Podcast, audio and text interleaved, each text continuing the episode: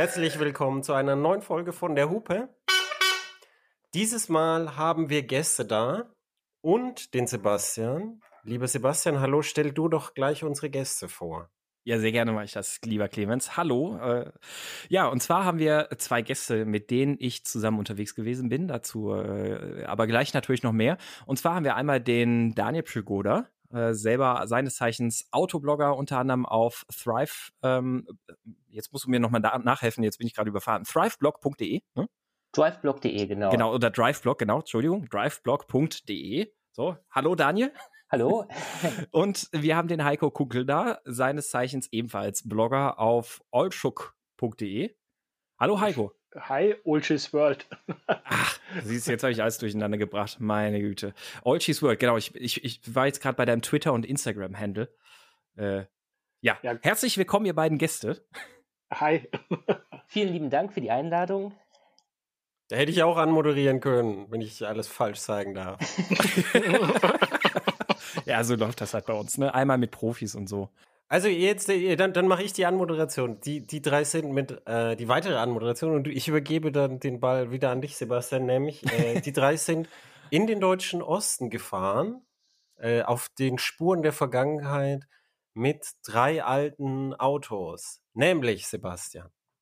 Ja, wir waren unterwegs mit einem VW 2, äh, VW Golf 2 GTI. Ja, heute ist ähm, ich, ich war, war vorher noch an der Nordschleife. Ich habe äh, Björn hat mich Günther genannt, den Cayman hat er Boxer genannt, ich habe den M3 und M4 genannt, alles durcheinander. Heute mit Namen ist bei mir nicht. Ja, bin's uns also, noch mehr auf die Nase. wir waren, wir waren unterwegs mit einem Golf 2 GTI, mit einem Opel A Corsa äh, in der Junior Cup Edition, also nicht nicht Edition, sondern ein Junior Cup Fahrzeug, also sprich für für so ein bisschen Rallye und Rennsport und Rundstrecke und sowas gebaut und einem Ford Scorpio Mark I das waren unsere drei Fahrzeuge. Ja, und du hast es gerade schon gesagt, wir sind in den deutschen Osten gefahren. Ähm, die Autos stammen alle aus einer ähnlichen Zeit, nicht ohne Grund. Nämlich wollten wir uns ein bisschen auf Spurensuche rund um die deutsche Teilung begeben und äh, haben in dem Kontext Spurensuche rund um die deutsche Teilung, haben wir uns gedacht, wie wäre das denn damals gewesen, so 1990, wenn da so ein paar drei autobekloppte Wessis das erste Mal den Blick hinter den eisernen Vorhang wagen? Und das war so im Grunde genommen das, was uns dann in den Osten geführt hat. Und äh, ja, da sind, sind natürlich äh, mit den drei Autos haben wir da, glaube ich, ganz tolle äh, Protagonisten gehabt. Und äh, die haben uns, äh, wir, wir haben festgestellt, jedes dieser drei Fahrzeuge hatte so ein bisschen seine kleinen Wehwehchen. Das also war spannend, ob wir überhaupt durchkommen und ob nicht oder sonst irgendwas. Und äh, wie wir denn da überhaupt dann weiterkommen. Und wir haben uns dann viel auch äh, rund um die deutsche Teilung angeguckt und ähm, hatten äh, Pannen, hatten äh, viel zu lachen und äh, das war so.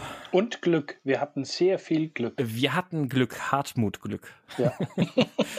Aber dazu, dazu müssen wir auch gleich dann noch ein bisschen was erzählen. Ja, also das, das war erstmal so das Setting, was uns dann, ich glaube, vier Tage waren wir unterwegs, ne? Ähm, dadurch den deutschen Osten getrieben hat. Jetzt haben wir, jetzt haben wir, wie die Wessi-Schweine, die wir sind, einfach immer Deutscher Osten gesagt. Ihr müsst jetzt mal sagen, wo ihr konkret lang gefahren seid. In den neuen Bundesländern. Ja, ich rufe gleich meine äh, Bekannten in Sachsen an, dass die dir Drohbriefe schreiben. Ich weiß, das war jetzt nur der Euphemismus für in den Osten fahren. wobei wir, wobei das waren ja nicht nur Wessis, sondern auch unser Fotograf, der ja, Marcel äh, Langer, äh, war ja oder kommt ja gebürtig aus dem Osten und äh, direkt von in der Nähe von Dresden ist es ja. Mhm. Richtig, ja. Genau, also äh, wir hatten praktisch äh, einen lokalen Scout gehabt, der uns auch äh, ähm, ein bisschen in seine Vergangenheit äh, mitgenommen hat und uns interessante Spots gezeigt hat. Der ja. Marcel oder noch jemand? Genau, der Marcel. Ja. Nee, der Marcel. Also ja. man hätte jetzt sagen können, der war unser Quoten-Ossi. Weil uns, uns ich wurde muss ja euch jetzt allen die Hupe geben. uns, uns diese, diese, Ost, diese ostdeutschen Geringschätzung ist, nein, ist ein Problem nein, nein, der, nein, der deutschen Teilung. Doch, doch, doch, ich möchte das, ich möchte das fürs Protokoll. Ich, ich spüre hier eine Geringschätzung und ich möchte, dass das aufhört. Wir haben, wir, haben, wir haben uns extra Mühe gegeben, unsere Vorurteile zu hinterfragen, bevor wir diese Geringschätzung zum Ausdruck bringen. Nein, also äh, bei, beim Ernst. Es war tatsächlich so, wir haben uns, äh, wir haben uns äh, vor der Abfahrt schon, schon Klatschen kassiert ähm, von Wie, wie, wie sagt man dann jetzt korrekt, korrekt? Menschen aus den neuen Bundesländern? Naja, du kannst den, den Menschen, die, die wohnen ja irgendwo und dann sind es halt zum Beispiel Sachsen oder Sachsen. Thüringen oder Sachsen-Anhalter. Wir haben von Sachsen. Von, von äh, Sachsen haben wir. Konkret Sachsen, ja. Ja, äh, von mehreren Sachsen sogar, haben wir tatsächlich Nachrichten bekommen, die uns vorgeworfen haben, wir fahren da in den Westen und machen ja gar nicht den, die Ostperspektive. Also wir haben ja gar nicht den Blick da drauf, wir haben kein, kein Ostauto irgendwie dabei in unserem Fuhrpark und ähm, ja, warum habt ihr kein Ostauto dabei gehabt? Warum nicht Wartburg? Ja, die geben keine, keine Fahrzeuge raus. Also man muss ja immer dann irgendwie auch dann rankommen an einen Hersteller, der einem das zur Verfügung stellen kann oder irgendwo vielleicht dann auch privat ist. Dann privat ist dann immer so eine andere Sache dann noch. Ähm, das, das, deswegen, das war halt nicht so ohne weiteres möglich. Wir wollten zumindest zum Beispiel aber auch Melkos besuchen. Das hat halt leider nicht geklappt. Die waren in Oschersleben Rennen fahren. Und ähm, ja, also deswegen, äh, wir, wir wollten natürlich halt dann so die, uns das alles halt angucken, aber natürlich neugierig und interessiert. Aber wir haben auch sagen müssen, naja, wir sind nun mal alle drei Wessis. Also wir haben, äh, wir, wir können die Geschichte ja gar nicht aus der Ostperspektive erzählen. Wir können es nur versuchen, die, die Dinge aufzuschnappen und wiederzugeben und, und mitzubringen, sozusagen, diese Eindrücke. Nein, mein Plädoyer ähm, ist missverstanden. War, Marcel war aber deswegen gut, weil er halt eben auch den Blick aus eigener Perspektive nochmal drauf geben konnte. Entschuldige, mein Plädoyer wurde missverstanden. Ich, ich wollte ein Plädoyer für die gesamtdeutsche, äh, ja sogar die europäische Sicht machen und mehr Inklusion quasi. Äh, das unterstreiche predigen. ich zu 100 Prozent. So, und äh, das ist, denke ich, da finden wir sehr schnell einen, einen Konsens. Und verratet ihr mir jetzt trotzdem, wo ihr lang gefahren seid? Nein. okay über ich akzeptiere das. Grenze. Da, ja, also aber äh, Heiko, schieß, schieß du doch mal los. Erklär du doch mal, wo wir lang gefahren sind, weil wir sind ja auch so ein bisschen an der Heimat bei dir vorbeigekommen. Dann, dann übernehme ich mal den ersten Part, äh, würde ich mal so sagen.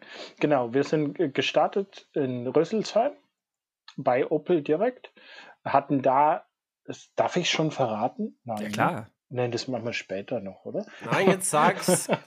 will, wer gackert, muss auch legen, ist die Hausregel. Ähm, wir waren äh, gestartet in, in Rüsselsheim bei Opel Direkt und hatten da noch eine geniale Werksführung, also Werksführung durch die Heiligen Hallen, ähm, durch die äh, Sport, Sportwagenabteilung, durch die Prototypenabteilung im Keller. Und ähm, das war schon wo wir sagen würden, also ich denke, ich spreche mal für uns drei, äh, da gingen schon mal die Augen auf.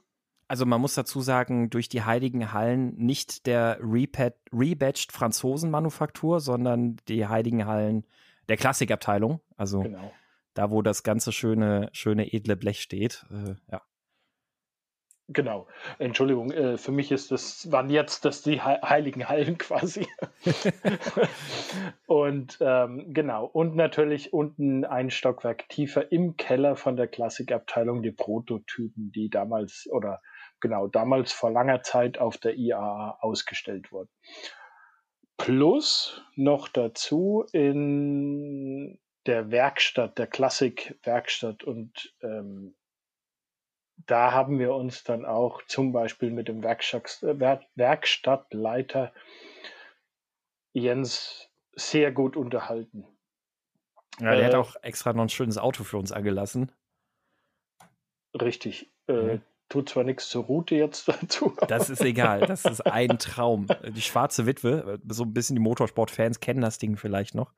Ähm, es äh, ja extra einmal kurz für uns angelassen mit dem scharf gemachten Motor. Äh, das war schon, das war schon fein. Das war, das war schon äh, ein bisschen Gänsehaut auch, würde ich sagen, oder? Ja. Und wir haben uns dann noch ein, äh, bevor wir losgefahren sind, noch ein Fässchen mitgenommen, ne? Dürfen wir das hier sagen? Wir haben es ja wieder zurückgebracht. Wir, stimmt, wir haben es wieder zurückgebracht. Ähm, es, es, also da, da, können wir vielleicht nämlich auch schon mit, mit, ganz kurz zu den Autos noch was sagen. Also die erste Macke, die wir erkannt haben unterwegs, war, äh, dass der Scorpio so ein bisschen geleckt hat. Das heißt, also man muss noch ein bisschen weiter ausholen. Der Scorpio hast du, Sebastian, bei Ford abgeholt. Ja. Der äh, VW wurde zu Daniel geliefert und den Opel halt in Rüsselsheim geholt. Deswegen hast du das festgestellt, quasi, dass der Scorpio so ein bisschen ja, Probleme so hat. Ölablassschraube so ein bisschen äh, getröpfelt und da haben wir gedacht, na komm, äh, da ist jetzt auch so komisches 10W50 Öl oder sowas drin gewesen oder 15W50 oder so. Und äh, wo kriegst du das jetzt mal eben spontan an der Tankstelle her oder sowas? Und dann habe ich gedacht, na komm, dann fragst du mal den Jens in der Opel Classic Werkstatt, ob der vielleicht noch ein kleines Fässchen Öl hat, falls der Scorpio doch mehr tropft, als man, äh, als man denkt. Äh, aber wir haben nicht nachgefüllt. Wir haben auch nicht nachgeguckt, aber wir haben auch nicht nachgefüllt. Wie, also ihr habt nicht nachgeguckt?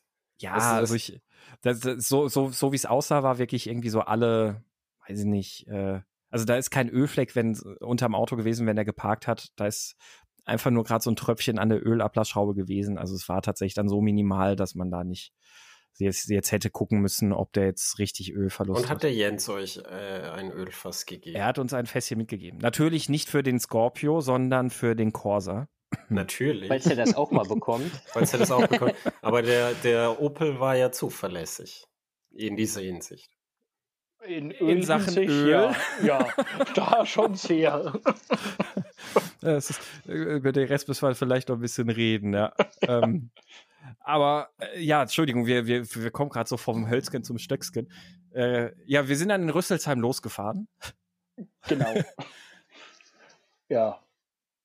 Und dann Richtung, äh, was war denn unser erster Stopp? Äh, ich bin so durcheinander mit. Habi? Ah, genau, ja.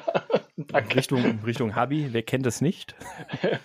Also einmal quer über die A3 erstmal und dann äh, kurz nach Aschaffenburg quer durch den Spessart, Landstraße, schön, schön gefahren. Und äh, ich komme ja aus dem Spessart gebürtig und da muss man natürlich sagen, die Straßen machen da unten schon Spaß zu fahren. Hm. Also ich moderiere mal kurz rein. Habi bedeutet, Sie sind nach Partenstein gefahren ins äh, Gewerbegebiet dort. Korrekt. Richtig. Der Einheimische würde jetzt sagen, Baddelsteh. Was ah. so viel heißt wie übersetzt wie Partenstein. ah, so wie mit Mannem und Mannheim. genau. Äh, ja, und dann, äh, genau, und dann haben wir den Habi halt einfach mal schnell besucht, so in seiner Halle, haben da mal kurz mal Hallo gesagt und mal geguckt, wie das da so aussieht. Das Habi-Versum, also wer, wer jetzt mit Habi nichts anfangen kann, Habi, äh, der Auto-Hub, äh, Auto-YouTuber, Blogger seit was weiß ich wie lange schon, so ein Urgestein auch in der Automobil-Blog-Szene irgendwie. Genau, und dann, dann sind wir ins Fichtelgebirge gefahren. Das war dann so unser, unser erster Stopp quasi für, für die, die erste Nacht, weil ähm, so, um jetzt so ein bisschen die, die Geschichte quasi zu spannen. Es gibt dort am, am Fichtelgebirge nahe der tschechischen Grenze und direkt auch an der Grenze zur damaligen DDR ähm, eine einerseits eine Funkstation ähm, auf dem äh, Ochsenkopf.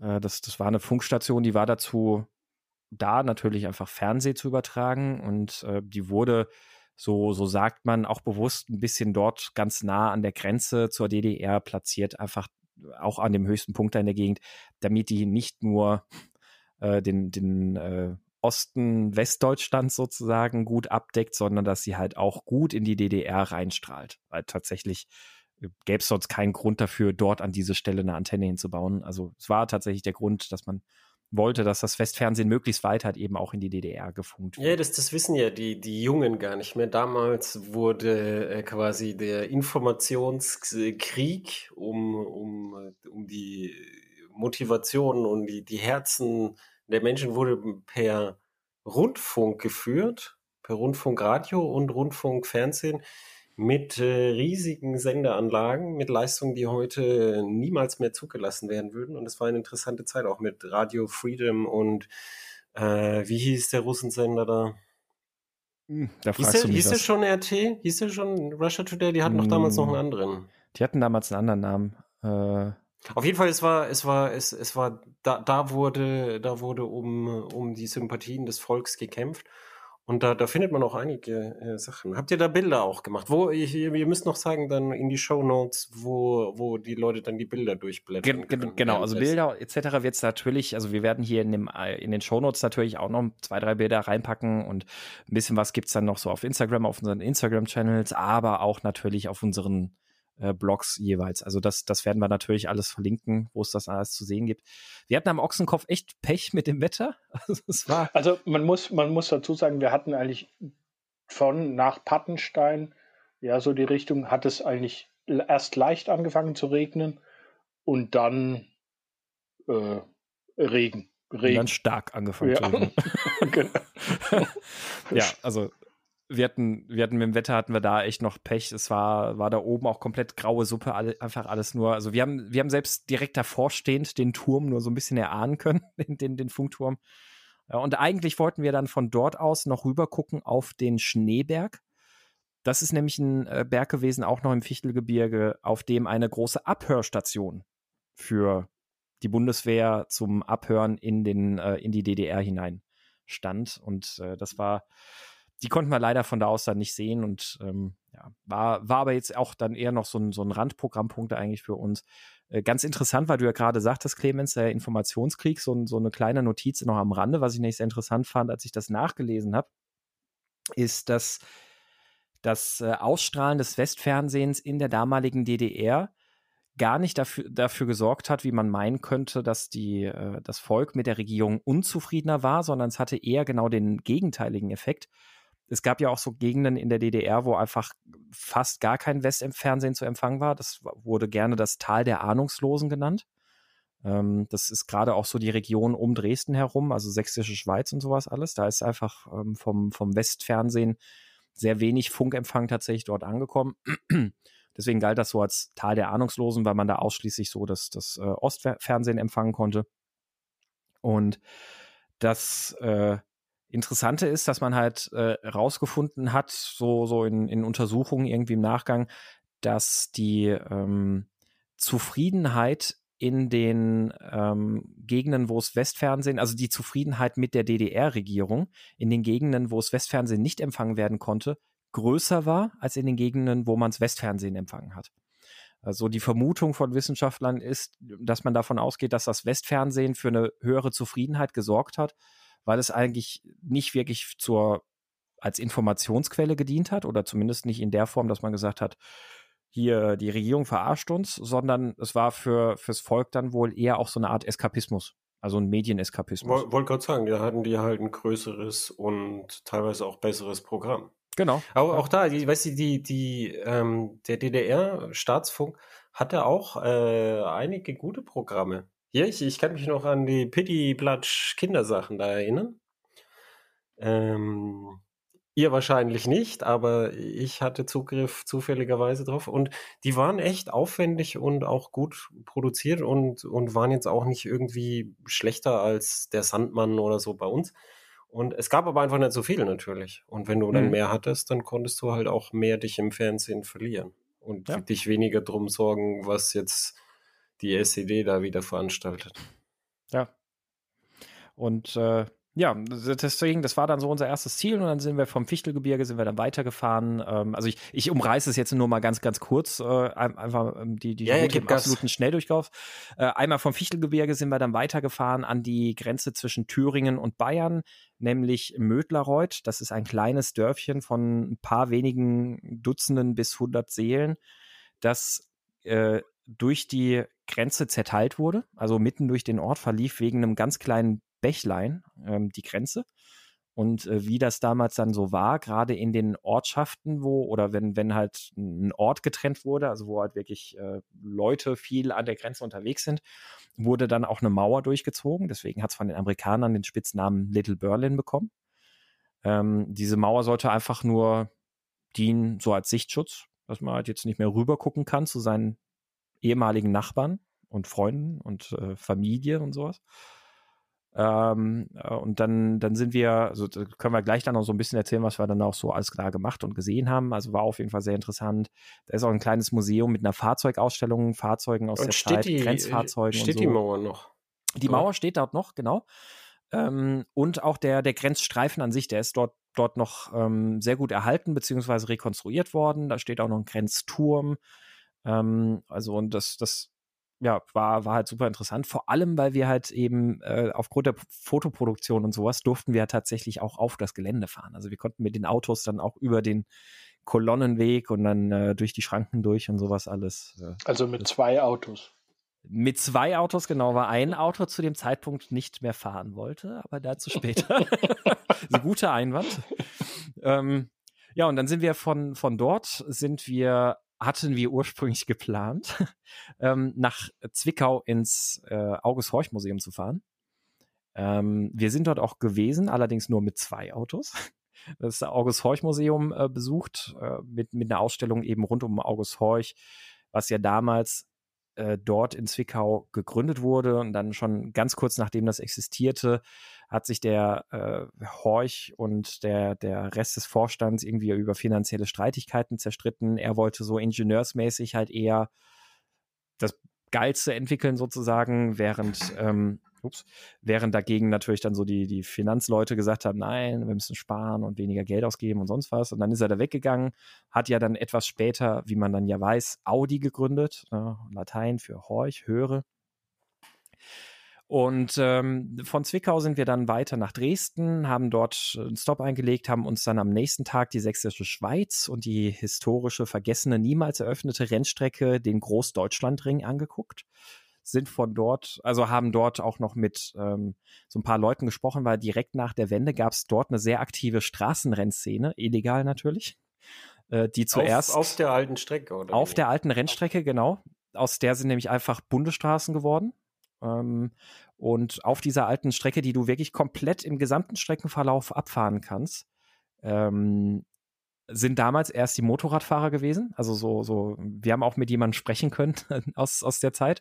Können wir nachher dann auch noch drauf eingehen. Der hat sich, ähm, der hat erzählt, wie dann, dann hat man sich halt als erstes direkt irgendwie ein schönes, flottes Motorrad gekauft, teilweise eine MZ, äh, von der du ja auch schon erzählt hast, Clemens, aber auch dann sonst andere Motorräder so aus dem Westen. Hauptsache ist halt schnell und dann ist man da Tag ein, Tag aus, vor allem Mittwochs hat man sich da getroffen und ist dann da die ganze Zeit seine Runden gefahren auf der, äh, auf der Nicht-Rennstrecke, Rennstrecke. Ja, da, damals, damals war MZ ja im, im Rennsport unterwegs und, ja. und bei, zu den Zweitagzeiten von MZ hatten die, hatten die wirklich, äh, hatten die wirklich sehr schnelle Motorräder. Das, äh, das war ja dann tief, tief in der quasi Zonenzeit und da, da war MZ tatsächlich gar nicht so schlecht aufgestellt, auch international im Vergleich. Vielleicht das noch ganz kurz so zum Kontext. Die Strecke wurde vor dem Zweiten Weltkrieg gebaut, äh, allerdings schon vom NS-Regime. Ähm, natürlich nicht, nicht von denen, also es war deren Idee. Gebaut haben Zwangsarbeiter, äh, die haben sich ja selbst nicht die Hände schmutzig gemacht. Ähm, gebaut haben die Zwangsarbeiter und äh, KZ-Insassen und ähm, der Gedanke der Strecke war halt, dass man gesagt hat, naja, der, wir brauchen ja auch den, den Nürburgring, ist halt wichtig, um die Überlegenheit der deutschen Autoindustrie zu demonstrieren und etc., ne, Propaganda. Ähm, aber das ist zu weit von der Hauptstadt entfernt. Deswegen brauchen wir sowas viel näher an der Hauptstadt. Und dann hat man sich gedacht, ach hier, so in der sächsischen Schweiz, da ist sowas toll zu machen. Hat diese, diese Rennstrecke gebaut. Die Strecke an sich, die Streckenführung ist tatsächlich fertig gewesen. Ähm, und es ging dann gerade so in den letzten oder in den ersten Zügen los, dass man so langsam halt dann die Tribünen und sowas bauen wollte und die ganzen Gebäude für die Boxengasse und sowas. Hat das dann aber schon wegen dem Kriegs, ähm, Kriegsbeginn abgebrochen und gar nicht erst gemacht.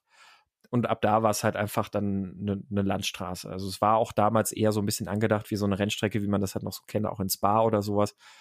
Also eine Straße, die halt einerseits als Landstraße dann genutzt wird, aber dann halt dann auch an den Wochenenden dann für die Rennveranstaltung genutzt werden kann und sowas alles. Ähm, und so hat sich halt die Strecke gebildet. Im, in der Zeit der DDR ist da nicht viel passiert. Es gab wohl vereinzelt mal so Trainingsveranstaltungen da drauf, also wo dann mal irgendwie alle paar Monate oder Wochen mal einer irgendwie so eine Trainingssitzung, aber nur auf einer Geraden machen konnte, also nicht auf der gesamten Strecke. Äh, das war es dann aber auch eigentlich so während der DDR und dann direkt mit, mit der Öffnung hat sich da halt so die ganze, die ganze, ähm, ich sage jetzt mal, Raserszene, ich meine es aber nicht despektierlich, ähm, getroffen und sind dann halt, wie gesagt, zuerst mit ihren Motorrädern haben die sich immer Mittwoch, mittwochs an der Hockscheinstänke getroffen und dann sind sie die Strecke da hoch und runter geknallt und dann äh, sind später noch die Autos dann alle dazugekommen so, und haben da illegale Straßenrennen gefahren und sowas alles. Dann haben sich die Motorräder wieder ein bisschen verkrümelt, weil die Autos dann zu viel Aufmerksamkeit verursacht haben und dann die Polizei immer gleich schon Gewehr bei Fuß stand. Und dann hat man das viel kontrolliert und dann ist das wieder ein bisschen eingeschlafen, so dass tatsächlich jetzt, wenn man selbst Leute fragt, die an der Strecke wohnen, viele gar nicht wissen, dass das eine Rennstrecke ist, eine ehemalige oder nie eröffnete Rennstrecke. Also ähm, sehr, sehr interessante Geschichte irgendwie. Und das waren, wir haben da einen getroffen, der Rolf, der ist da mit so einem Äh, Clemens, wie heißen sie? Diese Yamaha Sportroller, diese großen. Ähm, also der, der, wie heißt er, äh, X-Max, äh, Dings. Ja, genau, irgendwie irgend so ein X-Max R oder R Max oder irgendwie, irgendwie so ein Ding, so, so ein bisschen diese sportliche Variante davon. Der hat, also der Rolf, der ist dann irgendwie zuletzt wo auch Fireblade und sowas gefahren, ist dann immer die Strecke da lang und der ist inzwischen halt auch schon so seine 60, hat er, glaube ich, gemeint. Und ähm, ja, und der hat uns da halt so ein bisschen erzählt, wie das dann war, so nach der, nach der Öffnung und wie er dann da auch die, die ganze Zeit auf der Strecke lang geknallt ist. Und dann irgendwann hat er sich halt gesagt, ach komm, hier ist zu gefährlich, Motorradfahren hat sein lassen und ist dann in Italien am Gardasee so ein, so ein äh, Sportroller von Yamaha gefahren und hat sich gedacht, ach komm, Motorradfahren ist geil, ist mir jetzt zu gefährlich, zu wild, aber das hier reicht auch und hat sich dann so einen Roller gekauft, ganz viel Tuning-Teile schon rangemacht irgendwie. T-Max. T-Max, ja, genau, richtig, T-Max ne, hier so, so, hier die gefressten Aluhebel und überall rote Akzentteile und die haben ja auch eine richtig fette Bremsanlage, diese Dinge. Also schon eine ordentliche Bremsanlage für so einen Roller. Ja, und dann ist er, ist er mit dem Ding halt da seine Runde über den Großdeutschlandring gefahren und nachdem wir mit dem gequatscht hatten, der ist er einfach zu uns hingekommen, wo wir gerade Fotos gemacht haben und dann ist er anschließend aufgestiegen und hat es halt gleich schon wieder gut krachen lassen mit dem Teil. Also war, war sehr lustig, sehr, sehr schöne Eindrücke, die wir da so hatten. Und ja, und dann, das, das haben wir uns da dann das alles mal ein bisschen angeguckt und sind so auch an den Treffpunkten gewesen. Und dann sind wir von dort am nächsten Tag weitergefahren in den äh, Harz, äh, haben uns da noch den einen oder anderen Grenzübergang auch angeguckt, um dann am nächsten Tag den Autobahngrenzübergang Marienborn zu äh, besichtigen. Das war damals dann so der äh, einzige Autobahngrenzübergang, beziehungsweise mit dem Hintergrund vor allem, dass das die Transitroute ist, um nach West-Berlin zu kommen. Ähm, also die, die Schleuse sozusagen nach West-Berlin, weil. Oh, ich kenne sie noch. Genau. Se, ah, seid, ihr mal, seid ihr mal zu Zonenzeiten da durchgefahren? Ich leider da nicht. Bin ich zu jung für. Also, ich, ich, kann ich mich schon? tatsächlich äh, erinnern, äh, also damals mit meinen Eltern, wir hatten ähm, Verwandtschaft in Berlin und in Polen und ich kann mich tatsächlich noch ganz äh, vage an diesen Grenzübergang Marienborn erinnern. Und ähm, ich war da noch sehr klein, also ich bin, bin 1983 geboren und ähm, ich, also meine Eltern haben mich dann damals halt, bevor wir ähm, diesen Grenzübergang passiert haben, halt tatsächlich äh, wach gemacht, äh, weil die Grenzsoldaten ähm, mich auch sehen wollten. Also die, die Grenzkontrollen waren damals ja auch äh, sehr streng und äh, deswegen kenne ich das noch ganz vage. Ich, ich kenne es auch. Wir haben nämlich, äh, wir sind da äh, hingefahren aus, äh, aus subversiven Gründen tatsächlich und haben subversive Schriften in die DDR äh, einführen wollen. Und das durfte man Nein. natürlich nicht. Und da haben die immer das, äh, natürlich die, die Autos untersucht und alles ausgepackt. Und dann haben wir die subversiven Schriften unter Bananen und Gummibärchen immer versteckt. Und das hat tatsächlich jedes Mal funktioniert. Ah. Und er hat, man weiß, man packt dann auch immer so viel Bananen und Gummibärchen rein, dass, weiß ich, für, dass für den Grenzer da auch was abfällt. Hier, steck mal einen ein, wir haben genug. Das, genau das, das wollte ich genau, jetzt nicht ja. gerade fragen. Ja, ja das, weißt du, man muss ein bisschen großzügig sein. Ja, ja, der, das der, Leben der Grenzer hat es auch nicht einfach. Genau. Also ein bisschen der, einkratzen der Mann, der uns da nämlich auch rumgeführt hat an dem Gelände und das alles erklärt hat, ich habe gerade den, den, Namen leider nicht mehr parat, also der, der Ausstellungsleiter ist das, der hat uns nämlich auch erzählt, also die Grenzer mussten ja auch ihre Quoten erfüllen. Und ähm, wenn die, wenn die nichts gefunden haben, dann, dann wie es halt in der DDR so war, da musstest du dich halt rechtfertigen und bist teilweise bestraft worden, weil du nie was findest. Äh, genauso ja wie wenn du auf einen Grenzflüchtling nicht schießt, dann wird halt genau untersucht äh, von, oder wenn du halt extra daneben schießt, wurde halt genau untersucht, wo hast du gestanden, wo hast du hingeschossen, wie sind die Kugeln, ja. welche, welche Flugbahn hat das alles genommen. Ähm, du hättest den treffen müssen, also gibt es jetzt erstmal eine Strafe, weil du hast offensichtlich absichtlich daneben geschossen. Wobei und weil das die Leute wussten, haben sie halt dann eben auch, das hat er da gesagt, sehr oft, wenn, wenn man aus dem Westen dann gekommen ist und Leute versucht haben, da irgendwie Kleinigkeiten einzuschmuggeln oder sowas, dann wurde halt, ähm, dann, dann wurde halt irgendwas so ein bisschen oben aufgelegt, was dann der Grenzer dann konfiszieren konnte. Ähm, dann, dann für, für, für die, die Leute, die reingefahren sind, gab es jetzt keine nennenswerte Strafe oder die mussten da ein paar Euro Zoll dann noch nachzahlen. Und äh, er hat was gehabt, wo er dann, dann für sich einen Haken machen konnte und äh, zeigen konnte, ja, ich habe was gefunden. Aber das war nicht verboten. Also du durftest solches Essen mitbringen. Das war sehr üblich damals, dass du Hm, den Verwandten mhm. sowas halt, weißt du, was es halt nicht gegeben hat dort im Konsum, dann hast du das halt mitgebracht. Es, es war, es war nur eher so, dass, dass, dass man halt großzügig war, weil, weil, weil, wir- also wir haben natürlich so getan, oh, dürfen wir so viel Gummibärchen und so und, und aber natürlich äh, war auf die Gummibärchen geschissen, sondern es ging um die Schriften. Äh, und die ja. lagen halt ganz unten drin und die haben die nicht interessiert. Und die, die, diese subversiven Schriften, was waren das jetzt? Bunte Gala? die, die bunte einge du was? Durfte man die bunte nicht einführen? Nee, es ist äh, von dem, was wir jetzt so mitgekriegt hatten, war tatsächlich schon die kleinsten Sachen irgendwie ähm, verboten, weil, weil die könnten ja zeigen, wie, wie toll und frei die Welt ist. Ach so, nee, äh, nee, es, es waren, es waren tatsächlich, ähm, ich, ich war da äh, mit äh, zwei Leuten, die haben tatsächlich religiöse Schriften in die DDR eingeführt. Oh. Und in, in der DDR war ja, und das, das war ein, ein sehr positiver Effekt, möchte ich sagen, der DDR. In der DDR gab es nicht irgendwie so, so staatsreligionsmäßig, sondern äh, man hat nicht unbedingt an Gott geglaubt, sondern an rationale Dinge. Und unter den rationalen Dingen, die die Bevölkerung dort glauben sollten, war auch der real existierende Sozialismus. Das war aber ganz gut, weil der real existierende Sozialismus, das wie real der jetzt war, das mögen die Leute von damals selber entscheiden. Aber es, äh, es, es hat den Leuten sehr gut getan, dass sie wirklich quasi einen säkulären Staat hatten. Den haben wir in Deutschland ja bis heute nicht. Und das, sind, das, das, Mhm. das hat zu sehr äh, aufgeklärten äh, Weltsichten geführt, die, die nicht äh, zentral sich auf Religion stützen. Und da kann ich die DDR auch verstehen, dass sie da nicht wollen, dass äh, Leute da so einen Scheiß reinbringen, aber ähm, die, ich war ein Kind und die Erwachsenen sahen es anders damals.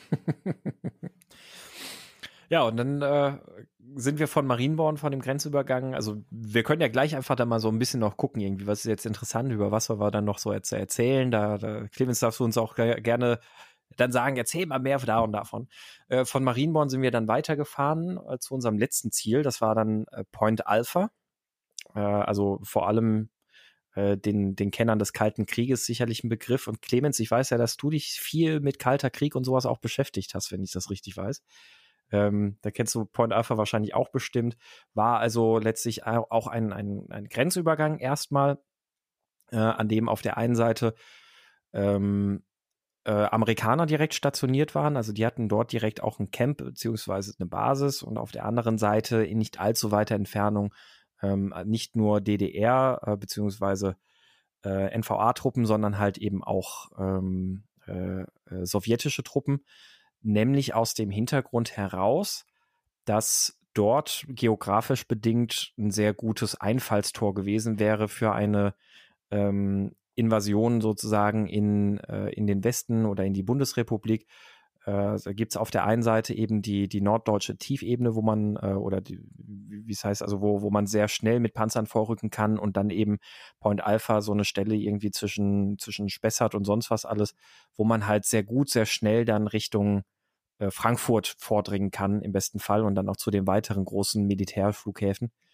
Ähm, und das war so ein, so ein Szenario, was sich der Westen einerseits ausgemalt hat, die NATO-Staaten ausgemalt haben, als das ist sehr gefährlicher Ort einfach deswegen, weil man dort sehr schnell einrücken kann und im Kriegsfall. Und äh, auf der anderen Seite gibt es tatsächlich halt auch, und die waren da auch in der Ausstellung auch ausgestellt, äh, Dokumente, die gezeigt haben, dass das auch durchaus Pläne sind, mit denen sich halt der, die, die Staaten ähm, des, des äh, Warschauer Pakts auch mit beschäftigt haben. Ähm, also weil, weil es tatsächlich einfach strategisch aufgrund der Lage ein gutes Einfallstor gewesen Das, wäre. das finde ich, das finde ich immer so interessant bei, äh, bei den Jüngeren, nenne ich sie mal. Also ich meine es trotzdem wertschätzend, sie sind jünger als ich, ähm, dass äh, wenn, wenn man so die Generation vorher verstehen will, also wenn du sagst 83, hast du vorhin gesagt, bist du geboren? Ja. Ähm, bei dieser Generation, das ist, würde ich sagen, ist auch meine, ich bin 79 geboren, die Generation Null Bock nannten sie uns. Und ähm, aber wir haben halt so erlebt, dass, dass die Atomraketen wirklich noch in Hab-8-Stellung waren. Mhm. Und Ronald Reagan als, als verrückter US-Präsident da gesagt hat, ich muss so verrückt sein und unvorhersehbar wie möglich und so. Und dass das eine sehr politisch sehr volatile Zeit war, in der man realistisch damit rechnen musste, dass irgendwann die Atomraketen da hin und her fliegen. Und das, das war eine sehr spannende Zeit. Ich erinnere mich auch noch, als Tschernobyl zum Beispiel hochgegangen ist und so. Das war, ähm, das waren alles sehr prägende äh, Erfahrungen und die, die auch bei vielen in meiner Generation dazu geführt haben, dass sie sagen, ja, diese Atomkraft, vielleicht ist die nichts für uns. Mhm. Also ich bliebe immer treu der Atomkraft, das, äh, das, das wissen die Leute, aber ich, ich bin, glaube ich, damit alleine. Ich, ich akzeptiere, dass ich der Einzige bin, der ihr treu geblieben ist. Ja, aber es ist, äh, wie du, wie du sagst, es ist vor allem für, für mich in meiner Generation, die, die, die ja noch was jünger ist, einfach halt schwer greifbar und schwer vorstellbar, wie, wie diese allgemeine Stimmung oder Atmosphäre während dieses Kalten Kriegs war. Ähm, mhm. Und ich finde das, ich, ich persönlich finde es wahnsinnig faszinierend und deswegen interessiert mich das auch super. Und Point Alpha war wirklich extrem eindrucksvoll, was das angeht. Also einerseits die Ausstellung, was dort so gezeigt wurde, aber auch dann so die, äh, wir hatten auch da das Glück, ähm, Menschen zu treffen, die dort äh, gelebt haben, direkt im, an, einem Dorf dort an der, an der Grenze.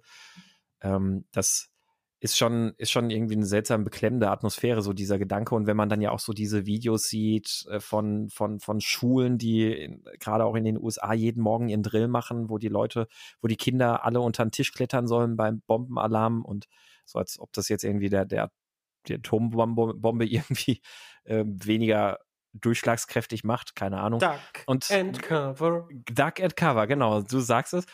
Und wenn ich dann halt auch überlege, ich, ich habe hier in der Eifel ist äh, fünf Kilometer, also es ist fast Sichtweite. Also es ist gerade so ein paar, paar Meter ähm, von der Höhe her, der, von einem Hügel, der dazwischen liegt, könnte ich hier eine alte Nike-Raketenbasis eigentlich auch noch sehen.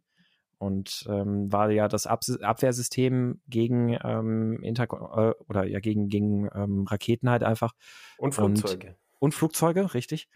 Und ich war, ich wenn, war ich, wenn ich mir halt vorstelle, einfach, also ich, ich gucke da manchmal so in diese Himmelsrichtung und dann denke ich mir so, was, was für ein scheiß Gefühl muss das gewesen sein, wenn du hier so aus dem Fenster guckst und dann, dann geht da auf einmal eine Rakete los und du weißt, okay, jetzt sind wir am Arsch. Ich war auf dem Gelände in Pforzheim, das ist auch eine, eine Nike-Stellung gewesen. Und die, die, die Nike waren interessant deshalb, weil die hatten verschiedene Sprengköpfe oben der typische Sprengkopf war, da waren halt einfach Stahlkugeln drin und dann explodiert die oben und dann streuen da Stahlkugeln und treffen hoffentlich die Rakete oder die Flugzeuge, die da reinkommen. Und die waren auf dem Korridor, weißt du, Eifel und Pforzheim und so, die, die waren auf so mhm. den typischen Korridoren, dass, dass du da so ein bisschen Abdeckung gekriegt hast.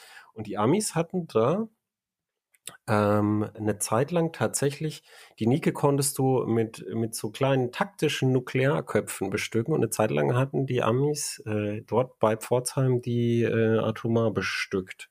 Ja. Sagt man ihnen nach. Haben sie äh, dann abräumen müssen. Ja, okay, ja. Also, du sagst übrigens korrekt natürlich Nike, weil es ist natürlich nach der, der äh, Siegesgöttin benannt, richtig? Äh, ich, ich ja, ich bin jetzt gerade bei Nike gewesen, weil ich Amis, weiß nicht, wie, was die Amis gesagt haben. Die, ich glaub, Amis die haben sagen Nike auch immer Nike. Gesagt, ne? Ich, ja. ich, ich, ich, ich, ich habe es nur zum ersten Mal gelesen, Nike, und da ist es nach denen benannt, aber natürlich sagen die Amis Nike. Ja, ja. Ja, und das, das war dann so das letzte Ziel unserer Reise. Dann kam natürlich noch äh, Schweinfurt, äh, wo wir, wo wir dann noch ein, ein äh, legendäres äh, äh, Dessert genießen durften, einen äh, legendären Kaiserschmarrn. Was? Was? Schweinfurt Kaiserschmarrn? Ja, der Wer macht Schweinfurt. Schweinfurt legendären Kaiserschmarrn? Das muss ich wissen. Ich der habe Heiko. Verwandtschaft dort. Der Heiko. Achso. Bei, äh, es gibt eigentlich keinen besseren Kaiserschmarrn. Also ich muss mich selbst loben, es gibt einfach keinen besseren. Punkt. Ah ja, vielleicht komme ich mal bei dir vorbei, wenn ich da wieder mal bin. Du bist Gerd, äh, Gerd, ganz herzlich eingeladen. Dann gibt es auch einen Kaiserschmarrn. Also kann, ich, ich, kann den, ich kann den sehr empfehlen. Er ist äh, nah dran am Bofrost Kaiserschmarrn. so, Habt sorry. Ihr auch so ein Rauschen im Ohr gerade eben? Ich habe auch nichts gehört. Der, der, das, ist, das ist, war irgendwas, was der, was der ja, ja. wieder gesagt hat. Ja, also das, das war jetzt mal so ganz grob die Route. So, das, äh, ja. Dann, dann äh, die Route haben wir jetzt, die, die Autos haben wir jetzt. Ähm, ja, jetzt. Aber äh, jetzt, ihr seid ja, ihr seid ja dann quasi an der Grenze lang gefahren. Ähm, und ja, nicht wie, ganz. Wie weit, also, wie, wie weit seid ihr denn zum Beispiel in die sächsische Schweiz dann reingefahren? Weil, weil jetzt, äh, wie zum Beispiel, das ist ja dann sächsische Schweiz, wie, wie tief seid ihr dann nach Sachsen da reingefahren zum Beispiel? Äh, tief. Ja, also das war ist sächsische Schweiz, die Ecke, wo wir da waren, das ist dann schon fast Tschechien. Also das ist, weiß ich nicht. Äh, bis, zur, glaub, bis zur Bastei halt hinten hin. Genau. Ja, diese ah ja, Basteifelsen und so. Wir, ja, müssen, genau. wir müssen mehr erklären, Jungs. Also, ja. Kaiserschmarrn ist eine, eine Mehlspeise und die Bastei, erklär sie bitte. Äh, Kaiserschmarrn ist die, ist die Mehlspeise natürlich ohne Rosinen. Ist ja ganz klar, weil äh, niemand mag Rosinen. Also ohne Rosinen, ich komme nicht bei dir vorbei. Gut, dann. Das ist gestorben. Für dich, für dich hätte ich auch keinen gemacht. Aber nee, diese Beziehung ist jetzt gestorben. Dein Pech. ähm, genau, also trotzdem der weltbeste Kaiserschmarrn. Und die Bastei ist ja eine alte Felsformation in Sachsen, ähm, auf der damals auch eine Burg stand, schon ein bisschen her. Und ähm, genau, eine der größten, also vom Bild her kennt sie wahrscheinlich jeder. Du hast so eine alte Felsbrücke noch drüber und ähm, im Hintergrund quasi auf der anderen Seite ist, ist die Elbe. Und es geht ungefähr so 200 Meter runter. Genau. Sehr schön, sehr beeindruckend. Äh, ja. Und äh, wir waren vor allem auch dann im optimalen Outfit angezogen. Das, das können wir jetzt dann quasi auch dann schon mal teasern. Wir haben uns, wir haben uns nicht gedacht, einen Tag müssen wir natürlich mh, hm, richtig in Character machen. Ah, wir haben ja gesagt, so, so ein bisschen die, die, die Vorstellung irgendwie, die drei Wessis 1990, direkt nach der Wende. Äh, Wende, haben wir übrigens gelernt, ist eigentlich auch kein guter Begriff, weil die Wende war ein Begriff, den die äh, DDR-Führung, die Staatsführung geprägt hat, weil man damit suggerieren wollte, ja, das ist ja jetzt was Geplantes, was wir bewusst angehen. So, also, ähm, äh, also nach der, nach der, nach der ähm, Wiedervereinigung äh, kommen, kommen jetzt plötzlich die Wessis und fahren in, den, äh, in die DDR und äh, gucken sich mal an, wie das da so ist. Und äh, wir haben uns äh, wunderschöne, wunderschöne Jogginganzüge rausgesucht.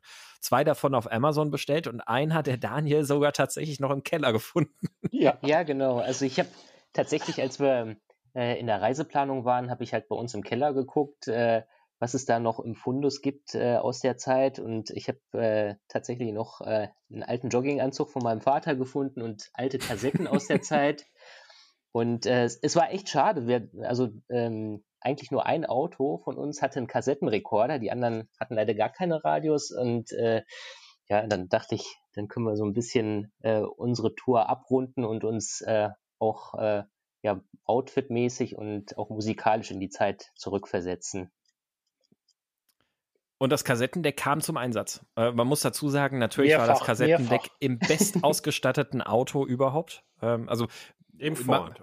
Im Ford, richtig. Ich wollte gerade mal fragen, ob du eine Vermutung hast, aber natürlich ja, weißt so, du, es ist, ist keine Frage.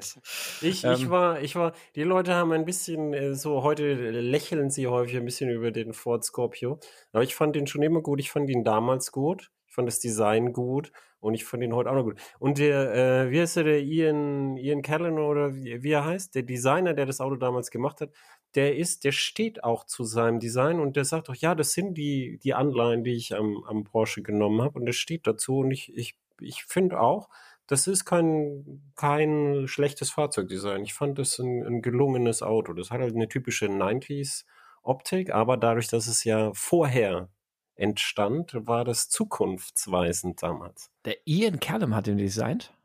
Ja. Krass. Ach, siehst du mal. Ja, Sierra, du? Sierra und Scorpio hat er, glaube ich. Man, man prüfe es nach und widerlege mich gern, aber ähm, ich, ah, krass.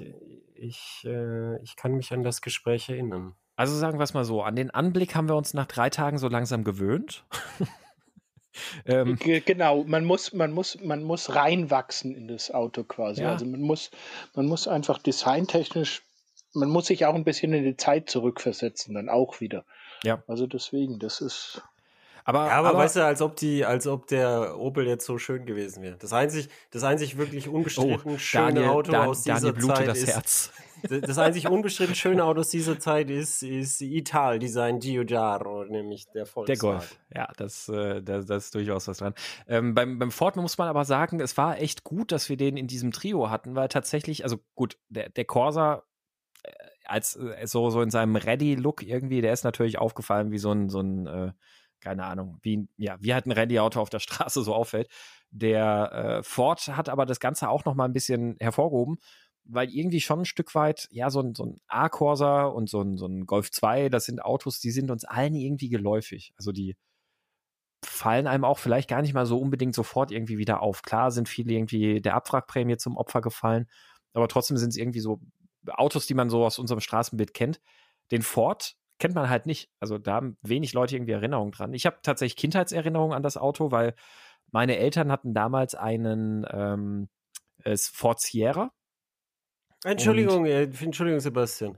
Den Sierra hat der, der INK ah, gemacht. Um Längen schöner, um Längen ich schöner. Hab, ich habe also ich hab es verwechselt. Es, tut mir leid. Ich entschuldige mich beim Lesen. Den Sierra hat er natürlich. Wir haben übrigens auch zwei Tage gebraucht, mindestens, um nicht die ganze Zeit Ford Sierra zu sagen, weil es einfach das gängigere Auto war, muss man auch echt ja, sagen. Ja, viel gängiger.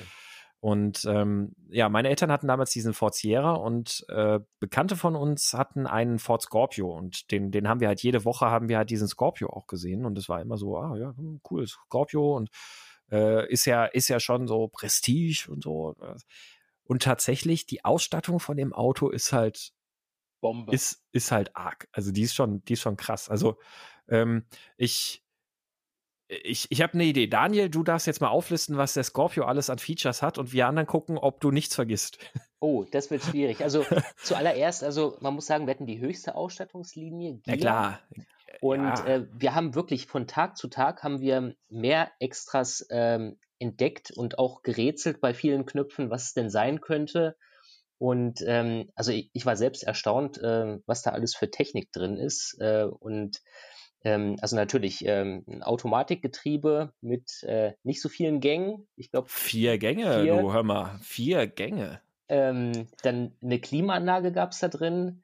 Ähm, eine. Hat, die, die hat aber nicht funktioniert, muss man dazu sagen. Genau. aber sie war drin. Genau, sie war drin und äh, als Backup gab es immer noch ein, ein Schiebedach.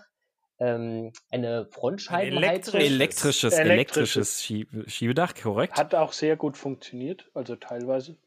Genau, wo, wobei es, ja eigentlich. Es ging meistens wieder zu. Ja. Aber anfangs hatten wir tatsächlich Hemmungen, das aufzumachen, weil ähm, das Wetter nicht ganz so gut war zum Start unserer Tour und ähm, wir hatten echt Angst, dass es nicht mehr zugeht. Ja. genau, eine, eine Frontscheibenheizung gab es. Äh, also mit, mit Räten, genau. Ne? Ja.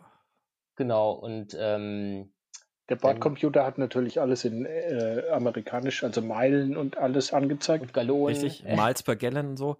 Aber, äh, also äh, ganz im Ernst, Auto, Baujahr 85 und ein Bordcomputer, so, also so, so wirklich, ich, ich, ich habe mir ja extra für die Tour, habe ich mir so für 10 Euro bei Amazon, ich weiß, Clemens, wir haben letzt über Überkonsum gesprochen, man verzeihe es mir, ich habe mir extra für, auf, auf Amazon für 10 Euro eine Original Casio Digitaluhr gekauft. und dieser Bordcomputer und diese Uhr, die haben einfach perfekte Harmonie. Das, das, ist, das ist so genau ein, ein Style gewesen. Ja, aber das war in der Zeit so. Also. Ja, ja. Ja, dann äh, genau, also äh, Daniel, sp äh, sprich weiter, genau, Bordcomputer haben wir. Genau, elektrische Fensterheber vorn und hinten. Ähm, dann gab es ein wirklich, wirklich sehr bequeme Sitze, also die eigentlich, äh, die man eigentlich in so einem Wohnzimmer erwartet hätte. Und was ich ganz klasse finde, das hatte. Mit äh, Plüsch natürlich. Genau, richtig plüschig und äh, die Kopfstützen hatten ähm, so eine Art Kissen, wie man es eigentlich jetzt von der aktuellen S-Klasse kennt. Ähm, also es war wirklich unsere Entspannungsoase schlechthin. Und ähm, für noch mehr Entspannung hat das, äh, hat das äh, Fahrwerk gesorgt. Äh, ähm, also da waren wir auch alle erstaunt. Also das waren, ähm, waren ja, wie nennt man das? ein adaptives Fahrwerk, äh, was sich ähm, tatsächlich abgesenkt hat. Ja, also nicht ganz adaptiv, ne, aber mit, mit elektrischer, Nive also, äh, also, oder, also äh, hydraulischer äh, Niveauregulierung, mit automatischer Niveauregulierung. Ja, für die Federbasis, oder was? Genau. Mhm. Ja, ja. das das also, wundert mich sowieso häufig. Weißt du, wenn ich alte Auto fahre, denke ich mir, die, also die meiste Technik, die du brauchst oder die dir wirklich das Leben leichter macht, wo du nicht denkst, hm, ja, manchmal nervt es, manchmal hilft es vielleicht, die, die gibt es schon sehr lange. Also, und, und die, diese alten Autos kann man meistens auch heute noch sehr bequem fahren. Ja, ja und, und das hat, hat ja genau der, äh, der Scorpio gezeigt. Also äh, tatsächlich, also komfortabel äh, war es von vorne bis hinten in dem Auto, platzmäßig, äh, dann auch ähm, was die Extras an, anging. Ähm, also da hatten wir echt unseren Spaß, äh, die ganzen Extras äh, zu entdecken. Und wenn man die, die Automatik vom richtigen Gang überzeugen konnte, dann war der mit seinem Sechszylinder auch gar nicht so langsam. Der war ja. top zu fahren, der war. Also du hast halt auch, wenn du, wenn du äh, zum Beispiel im Stand dann in die, in die rückwärts gefahren bist, ähm, hast du dann immer ein bisschen das Ruckeln von der, äh, von der vom Getriebe gehört, also auch gespürt. Aber das gehört irgendwie dazu, das finde ich. Das, das muss so sein. Also, du, dass du so, so fünf Zentimeter erstmal vorwärts hüpfst in deinem Sitz. Aber das gehört dazu, finde ich. Es war auch eigentlich immer so vom dritten in vierten Gang, ne? Also der, der vierte genau, Gang, ja, Overdrive, ja. der ist, ich vermute es, ich wollte das noch, noch, noch nachlesen und recherchieren. Ich vermute es ist wie, wie bei so vielen damaligen Autos, die eher so, so einen US-Bezug hatten, auch wenn der Scorpio ja hier in Europa entwickelt und gebaut wurde. Ähm, man merkt halt doch, dass Ford ein, ein amerikanischer Hersteller ist, so, so in der Auslegung des Fahrzeugs. Aber äh, das, das Getriebe, ich vermute, dass dieser vierte Gang, der Overdrive, quasi auch wie bei so vielen anderen Autos aus der Zeit einfach so nochmal rangeflanschtes Extra-Getriebe war. Äh, weil, weil wirklich, wenn er vom dritten in den vierten oder umgekehrt gewechselt hat, das hat einen Schlag gegeben. Das, das ist so richtig. Also wirklich wie wenn du, wenn du bei so einem alten äh, Land Rover die Untersetzung reindrückst oder so. Ich fand es aber recht angenehm, weil da weißt du genau, zack, der vierte ist jetzt drin oder genau. beziehungsweise genau. der dritte. Also genau, da weißt du ne? genau, hier, den passt. Da müssen uns die Besitzer von damals aber sagen, wie das damals im, im Serien-Neuzustand war, weil natürlich, also ein Automatikgetriebe bei vielen Herstellern, das, äh, das wird mit der Zeit dann eben recht alt. Also die, es gibt wenige Hersteller, die wirklich äh, mhm. diese Langläufer bauen. Das ist eine Mercedes kann es, BMW kann es. Und dann fallen mir schon nicht mehr viele ein. Man muss auch dazu sagen, dass er na natürlich halt auch schon ein paar Kilometer runter hatte. Also 147.000 Kilometer, von denen wir wissen. Ähm, äh, wie viele es tatsächlich sind, weiß man nicht, weil mindestens seitdem ich das Auto abgeholt habe, hat der Kilometerzähler auch nicht mehr funktioniert.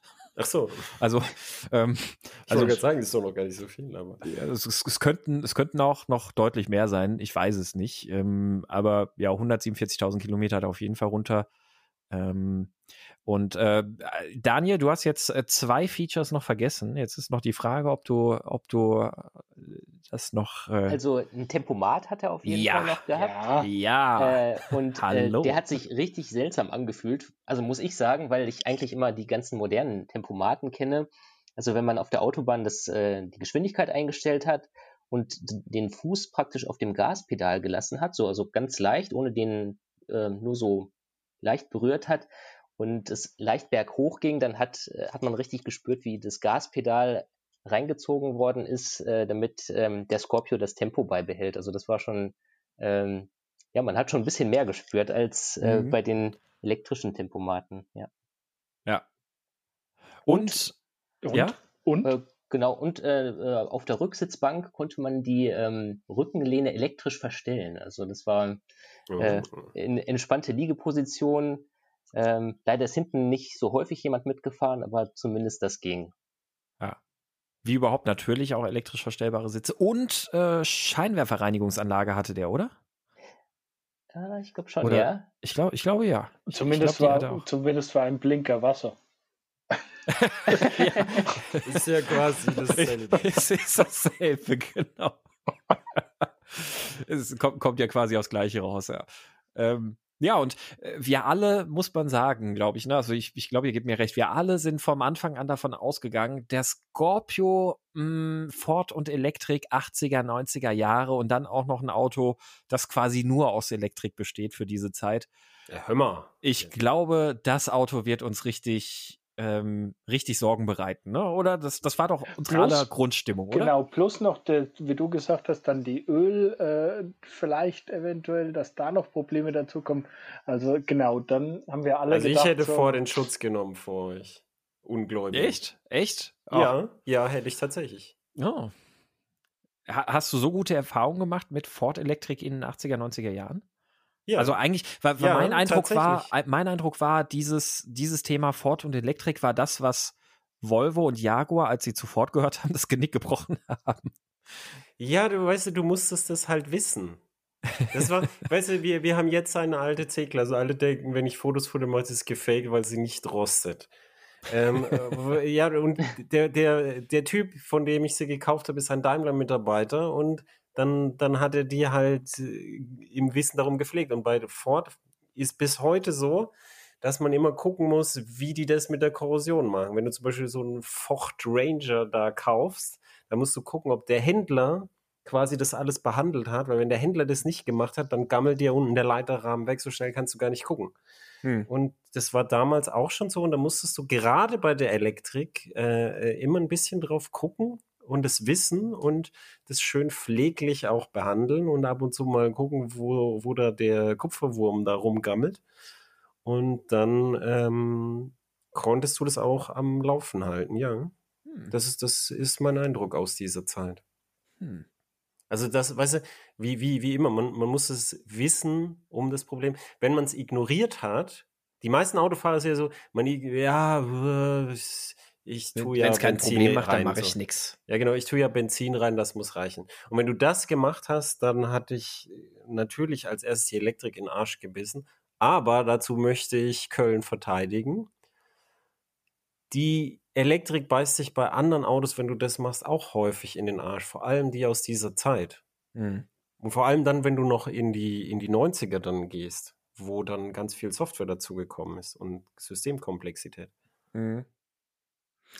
Ja, aber du musst sie gar nicht verteidigen, weil es war ja nur der erste Eindruck, wie sich später herausstellte. Ne? Es, es war unser Klischee. So, genau. so, ne? wir, mhm. wir sind im Klischee aufgesessen und haben gedacht, der, der Ford, ne? aber es sollte sich herausstellen, trotzdem er ein bisschen unten am Schräubchen getröpfelt hat und äh, trotzdem die Antriebswellenmanschette durch ist, war es das zuverlässigste Gefährt.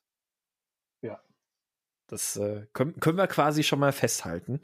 Und jetzt, genau. jetzt, möchte ich, jetzt möchte ich einen Tipp abgeben. Das Auto, das liegen geblieben ist, von dem wir vorher gesprochen haben, das war der Opel.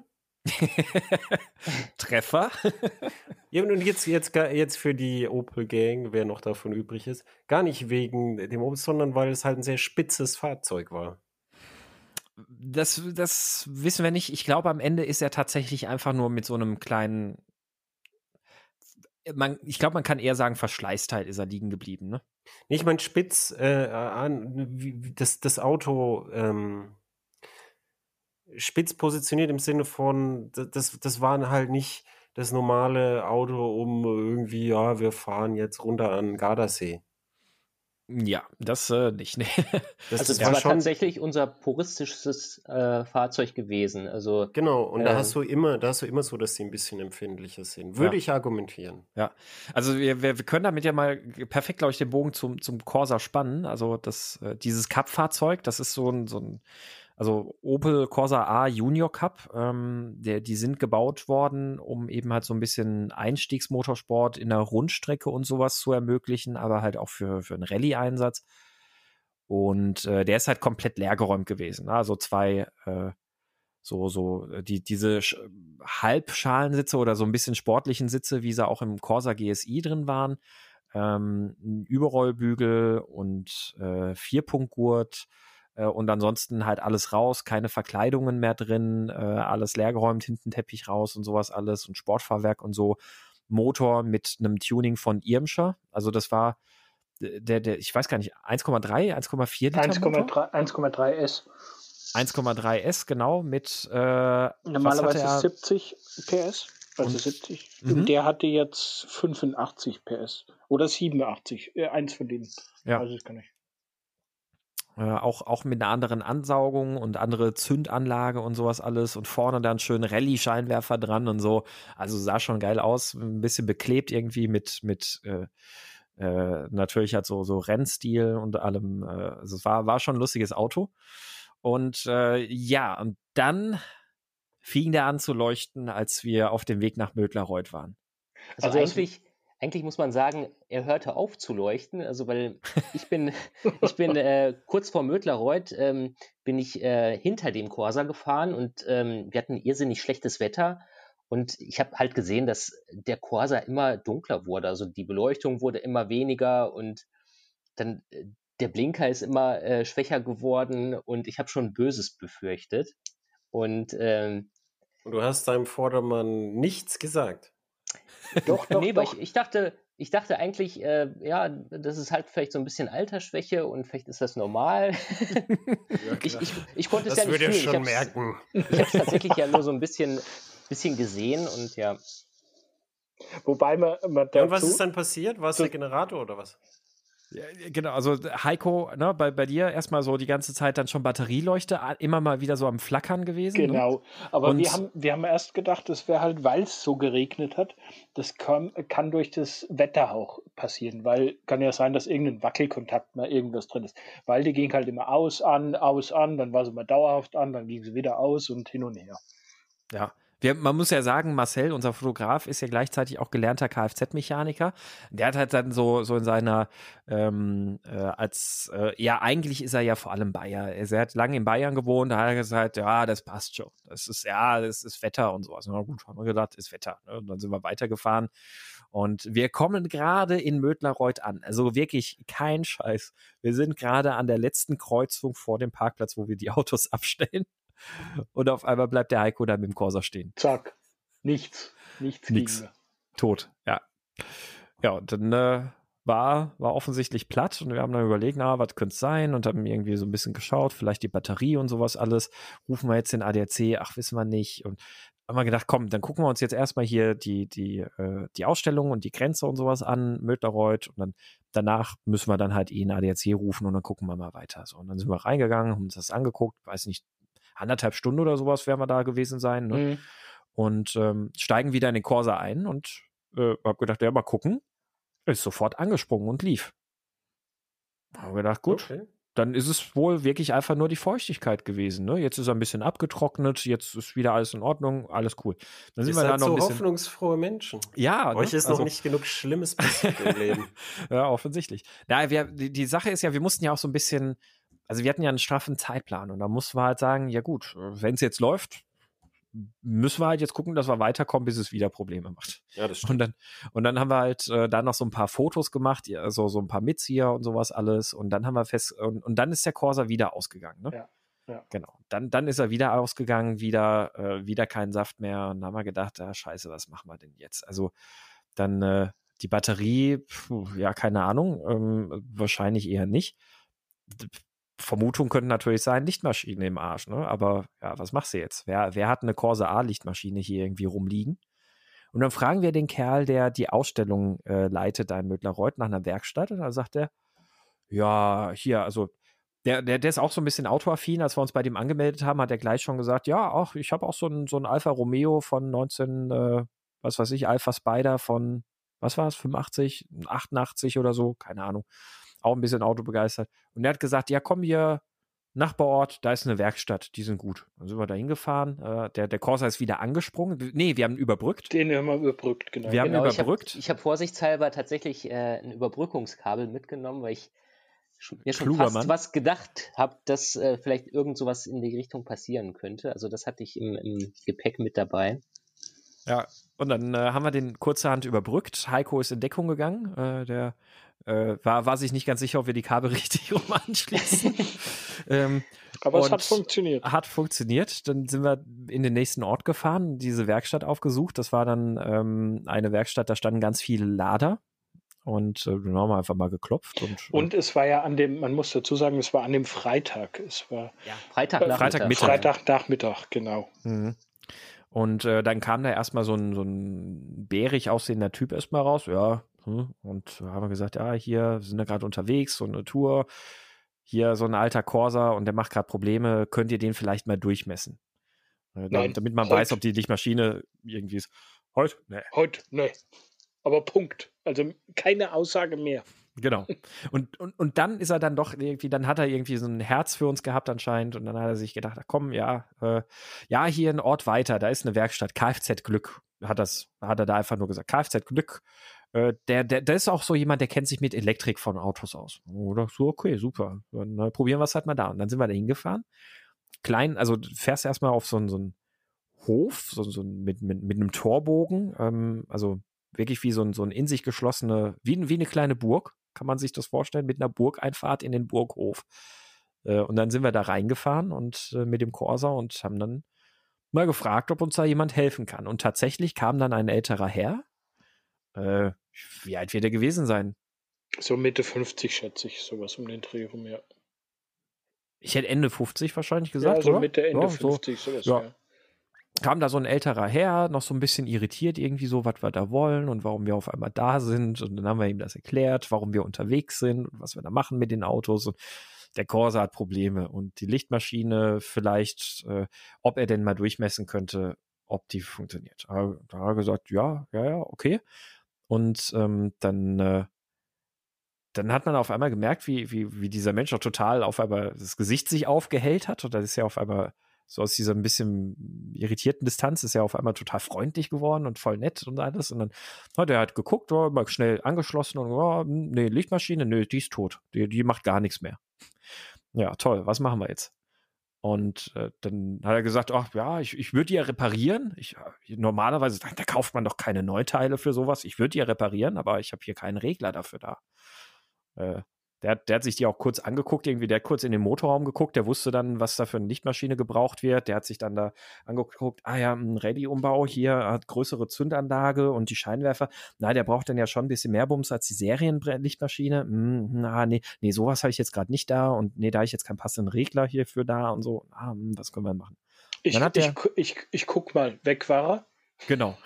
Dann äh, kam, kam der, hat er sich noch den Fahrzeugschein mitgenommen, dann war er ein bisschen irritiert, weil, weil dieses Rallye-Modell und sowas und genullte Nummer, Fahrgestellnummer im, im, Fahrzeugschein, weil das halt so ein, so ein ja, irgendwie Rallye-Fahrzeug auf Adam Opel AG und alles möglich ist.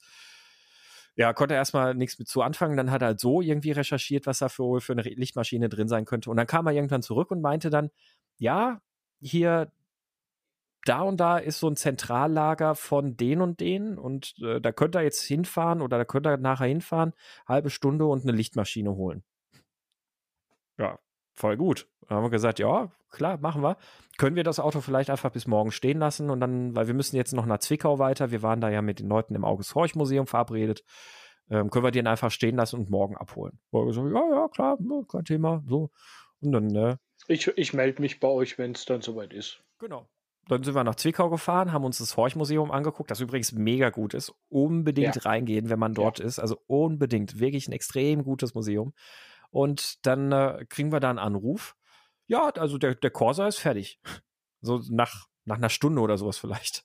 Und äh, ja, dann haben wir gefragt, ob wir den noch heute Abend spontan abholen können und dann ein bisschen später vorbeifahren können. Und haben gesagt, ja klar, kein Thema. Dann sind wir nachdem wir aus dem Museum gekommen sind, haben wir uns noch einen Kasten Bier geholt. Also nicht uns, sondern ihm, dem, dem Hartmut, dem Hartmut Glück. Mhm.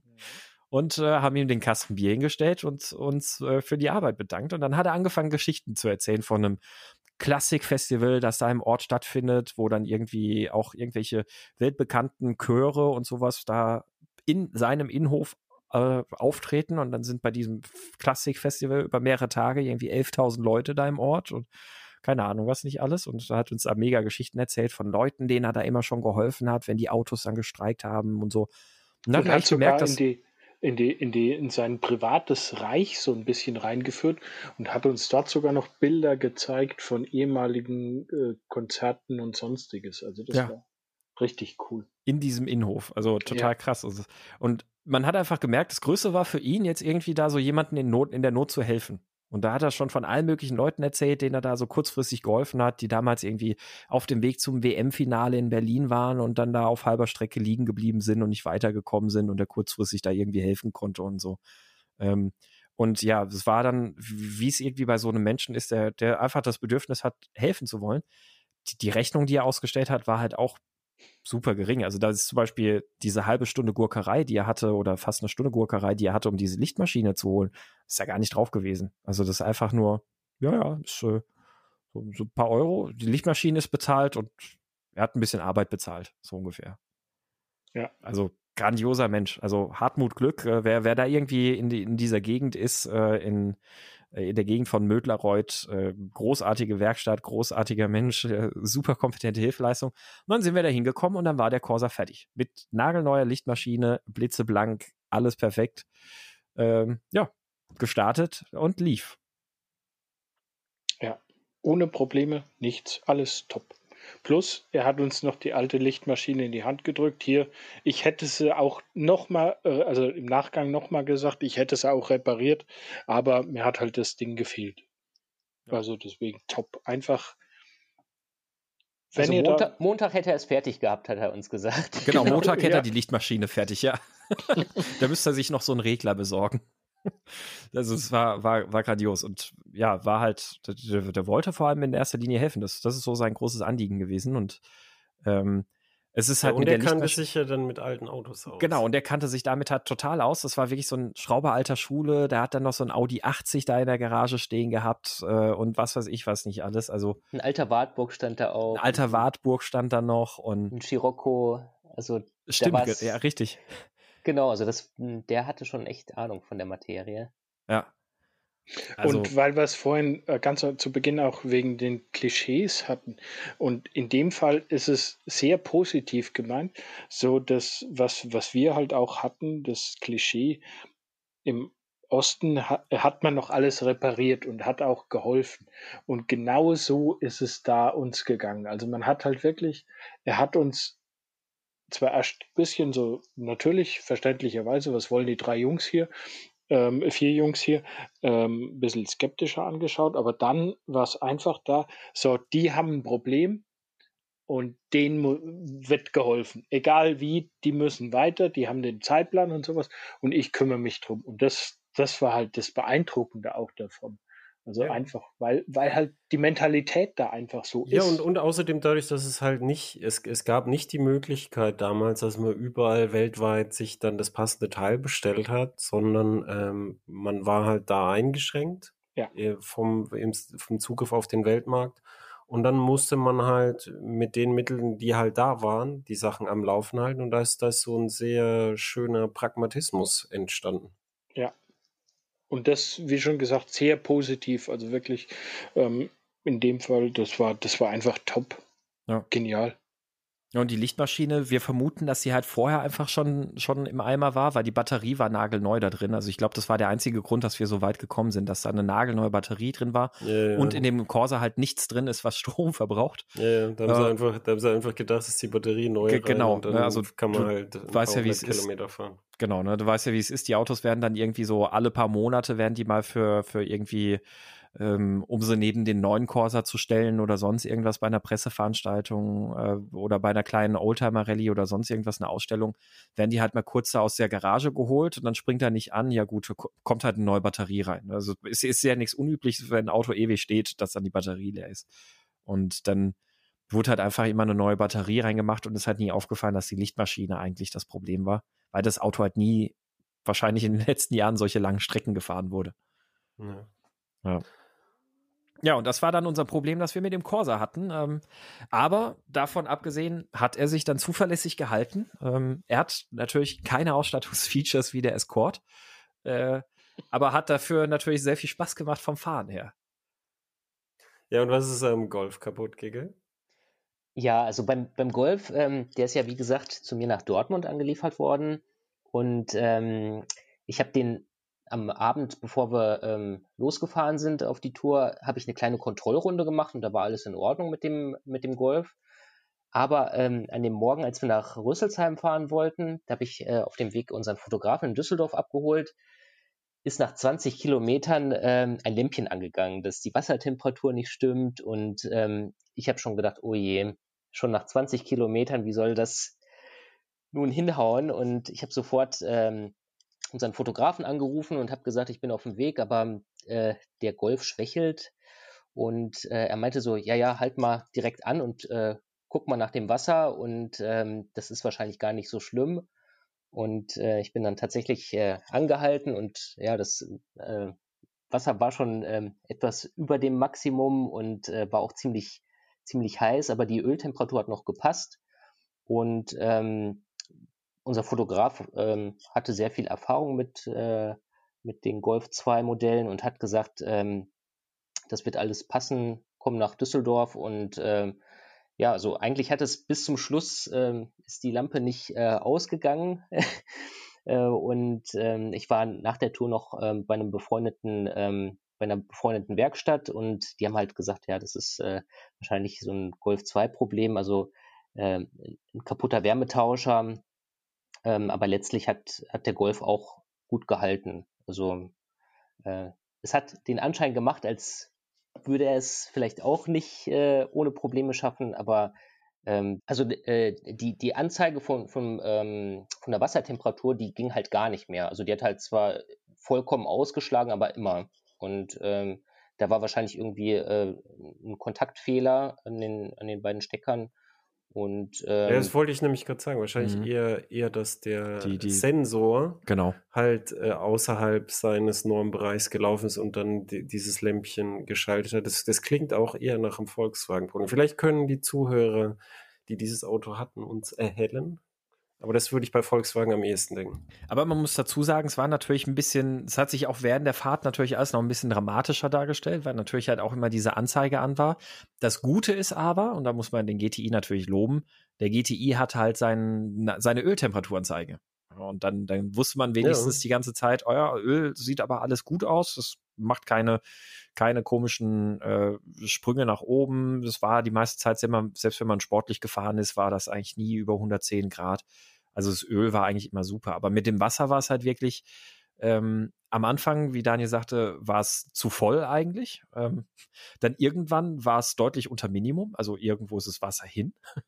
Und äh, dann haben wir wieder aufgefüllt. Dann hat er sich noch mal ein bisschen was weggesippt und nach dem nächsten Auffüllen war dann gut. Und dann hat das auch danach 500 Kilometer so den, den Wasserstand einfach komplett beibehalten. Aber der hat dann immer mehr Schwierigkeiten gehabt anzuspringen. So, wenn, wenn du den gestartet hast, dann hat er auf einmal angefangen, so, so ziemlich rumzujuckeln. Du musstest selbst immer Gas geben, damit er irgendwie noch mit anspringt. Hat manchmal ein bisschen ölig gerochen, aber das Wasser sah trotzdem gut aus und auch das Öl. Da hast du jetzt nicht irgendwie gesehen, dass die Kopfdichtung hinüber wäre oder sowas. Und ähm, auch Gas hat er dann ganz, ganz schlecht angenommen. Wenn du, wenn du angefahren bist, musstest du eigentlich erstmal so eine halbe Sekunde bis Sekunde sachte das Gaspedal anbewegen, bevor du dann richtig Gas geben kannst. Ansonsten, wenn du direkt einfach nur, wie man es macht, Gaskupplung, wäre er dir abgesoffen. Ähm, aber das, das, das, hat dann so immer mehr das Gefühl verstärkt, oh je, ob der noch überleben wird bis zuletzt. Huiuiui. Aber Golf 2 GTI war doch schon mit Einspritzung. Der ist Einspritzung, genau. Oh. Ja. Auch der erste GTI ja schon. Ja. Hm. Weil GTI, hm. ne? Also Injection. Ja, Also ja, interessant. Es, aber das, ist, wie, das ist, wie du sagst, diese Autos, die werden rausgeholt für so Veranstaltungen, dann fahren die einmal um den Block und dann die Mechaniker bei den Herstellern, die sind ja nicht blöd oder so, aber die können das nicht merken, weil die Autos sind ja in einem normalen Betrieb, wie ihr ihn ja gemacht habt, enthoben und dann in so einem komischen Sonntagsfahrerbetrieb und da fallen viele solche Sachen halt leider nicht auf. Jetzt auch zum Beispiel so ein Temperaturproblem oder Kühlwasserproblem. Wenn du da einmal um den Block fährst, ja, pff, ja, das, mhm. das wird nie auftreten. Und ich glaube, Daniel, was, was, was sein, dein Schrauber da ja dann noch rausgefunden hatte, war, dass der Leer Leerlaufregler defekt war, ne? Äh, genau, ich glaube, Leerlaufregler oder Temperaturregler, also ähm, das war letztlich ähm, anscheinend das Problem auch, weswegen halt äh, das Anspringen so schwer war bei dem genau. Auto. Mhm. Und ein Benzinschlauch war auch undicht, aber den hat er mir sofort ausgetauscht. Also da brauchen die Jungs von VW Classic nichts mehr machen. Und ein bisschen undichter Auspuff, aber das sind halt, wie gesagt, alles Kleinigkeiten und ähm, eigentlich müssen wir dem, dem Golf das auch irgendwie verzeihen, weil das, glaube ich, das Fahrzeug war mit den meisten Kilometern ja. auch. Also wenn so, soweit man das einschätzen kann vom Scorpio, ne? genau. aber ja, es war, ich glaube, 340.000 stand beim Golf am Tacho, ne? Genau, okay, ehrliche 340.000 und äh, ja. äh, der Wagen ähm, hat sich immer noch, also jetzt nicht mehr ganz so knackig, aber immer noch äh, äh, einigermaßen frisch angefühlt und äh, wie man es halt von einem Golf erwartet. Also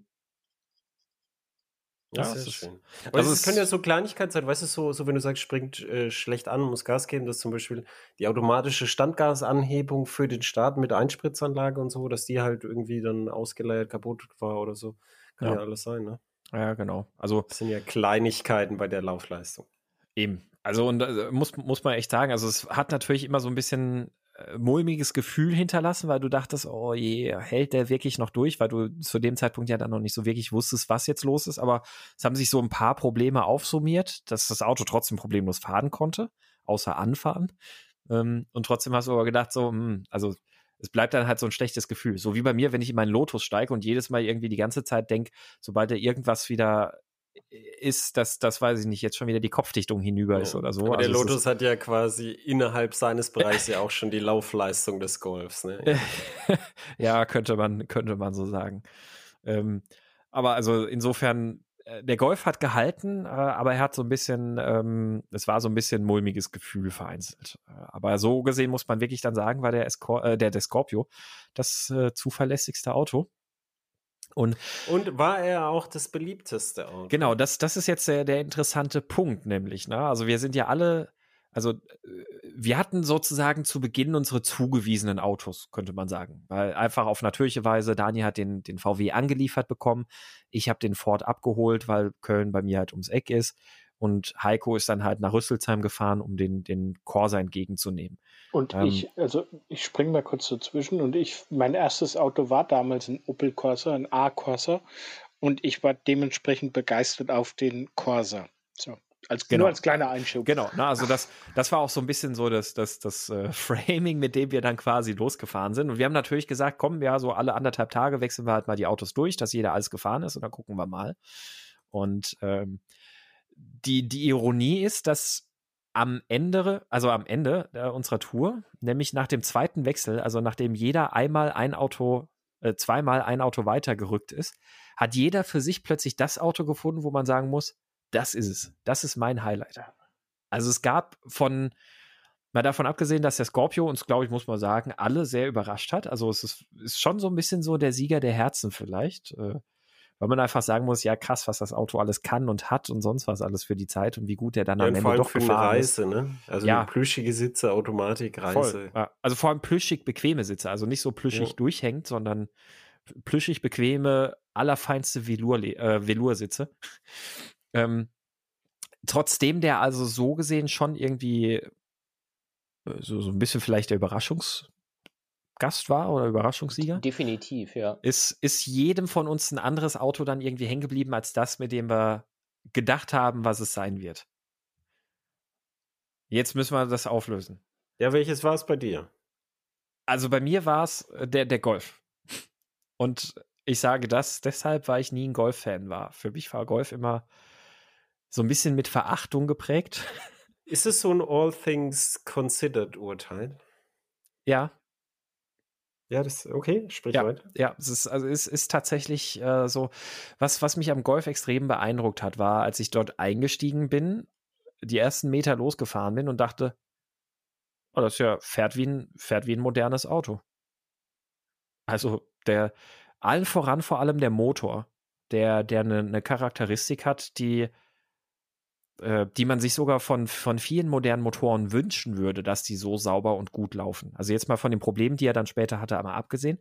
Aber ein, ähm, wenn, wenn du da aufs Gas gehst, der ist nicht erstmal am Ruckeln oder am Zuppeln oder sonst irgendwas, der macht keinen komischen Lastwechsel, ähm, der, der dreht von unten von 2000 Umdrehungen, dreht der so richtig entspannt, lässig irgendwie übers Drehzahlband hoch, äh, ist super elastisch, kann oben raus schön sich bewegen. Also erstmal der Motor wo man echt sagen muss, ja, fährt, fährt wie ein moderner Motor, krass, gut, einfach.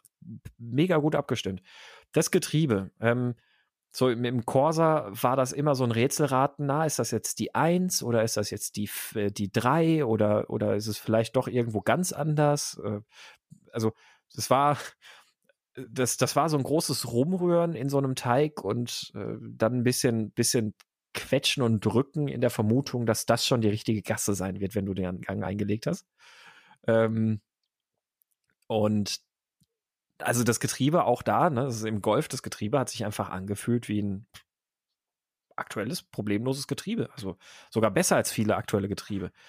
Ähm, dann natürlich Sitzkomfort und sowas alles. Also ich, ich habe letztlich viele Kilometer im Golf auch gefahren, einfach weil wir da Etappen hatten, wo wir viel Strecke gemacht haben. äh, mega gut gesessen, äh, Geräuschniveau total angenehm da drin gewesen im Golf. Also wenn du jetzt nicht gerade die ganze Zeit Fenster, Fenster offen hattest, weil keine Klimaanlage und Schweine heiß da drin, ist Geräuschkomfort auch auf der Autobahn super gewesen. Und last but not least für mich äh, das Handling. Der, der Golf, das ist so ein Auto gewesen, da wirklich direkt schon die erste Kurve, die ich mit dem gefahren bin, in der sächsischen Schweiz war das, wo ich das erste Mal eingestiegen bin. Du fährst mit dem, gehst auf die erste Kurve zu, lupfst ein bisschen ins Gas, lenkst einmal kräftig ein und er dreht sich sofort über das Heck mit ein, das Hinterrad ist in der Luft und du, du hast einfach so ab dem ersten Meter Spaß, indem du den einfach so ein bisschen durch die Kurven schmeißt und sowas. So das, was, wir haben ja auch schon mal über den Fiesta ST gesprochen, was heute so ein Fiesta ST ist und besonders ja. heraussticht, weil es keine Autos in der Form eigentlich heutzutage mehr so richtig gibt.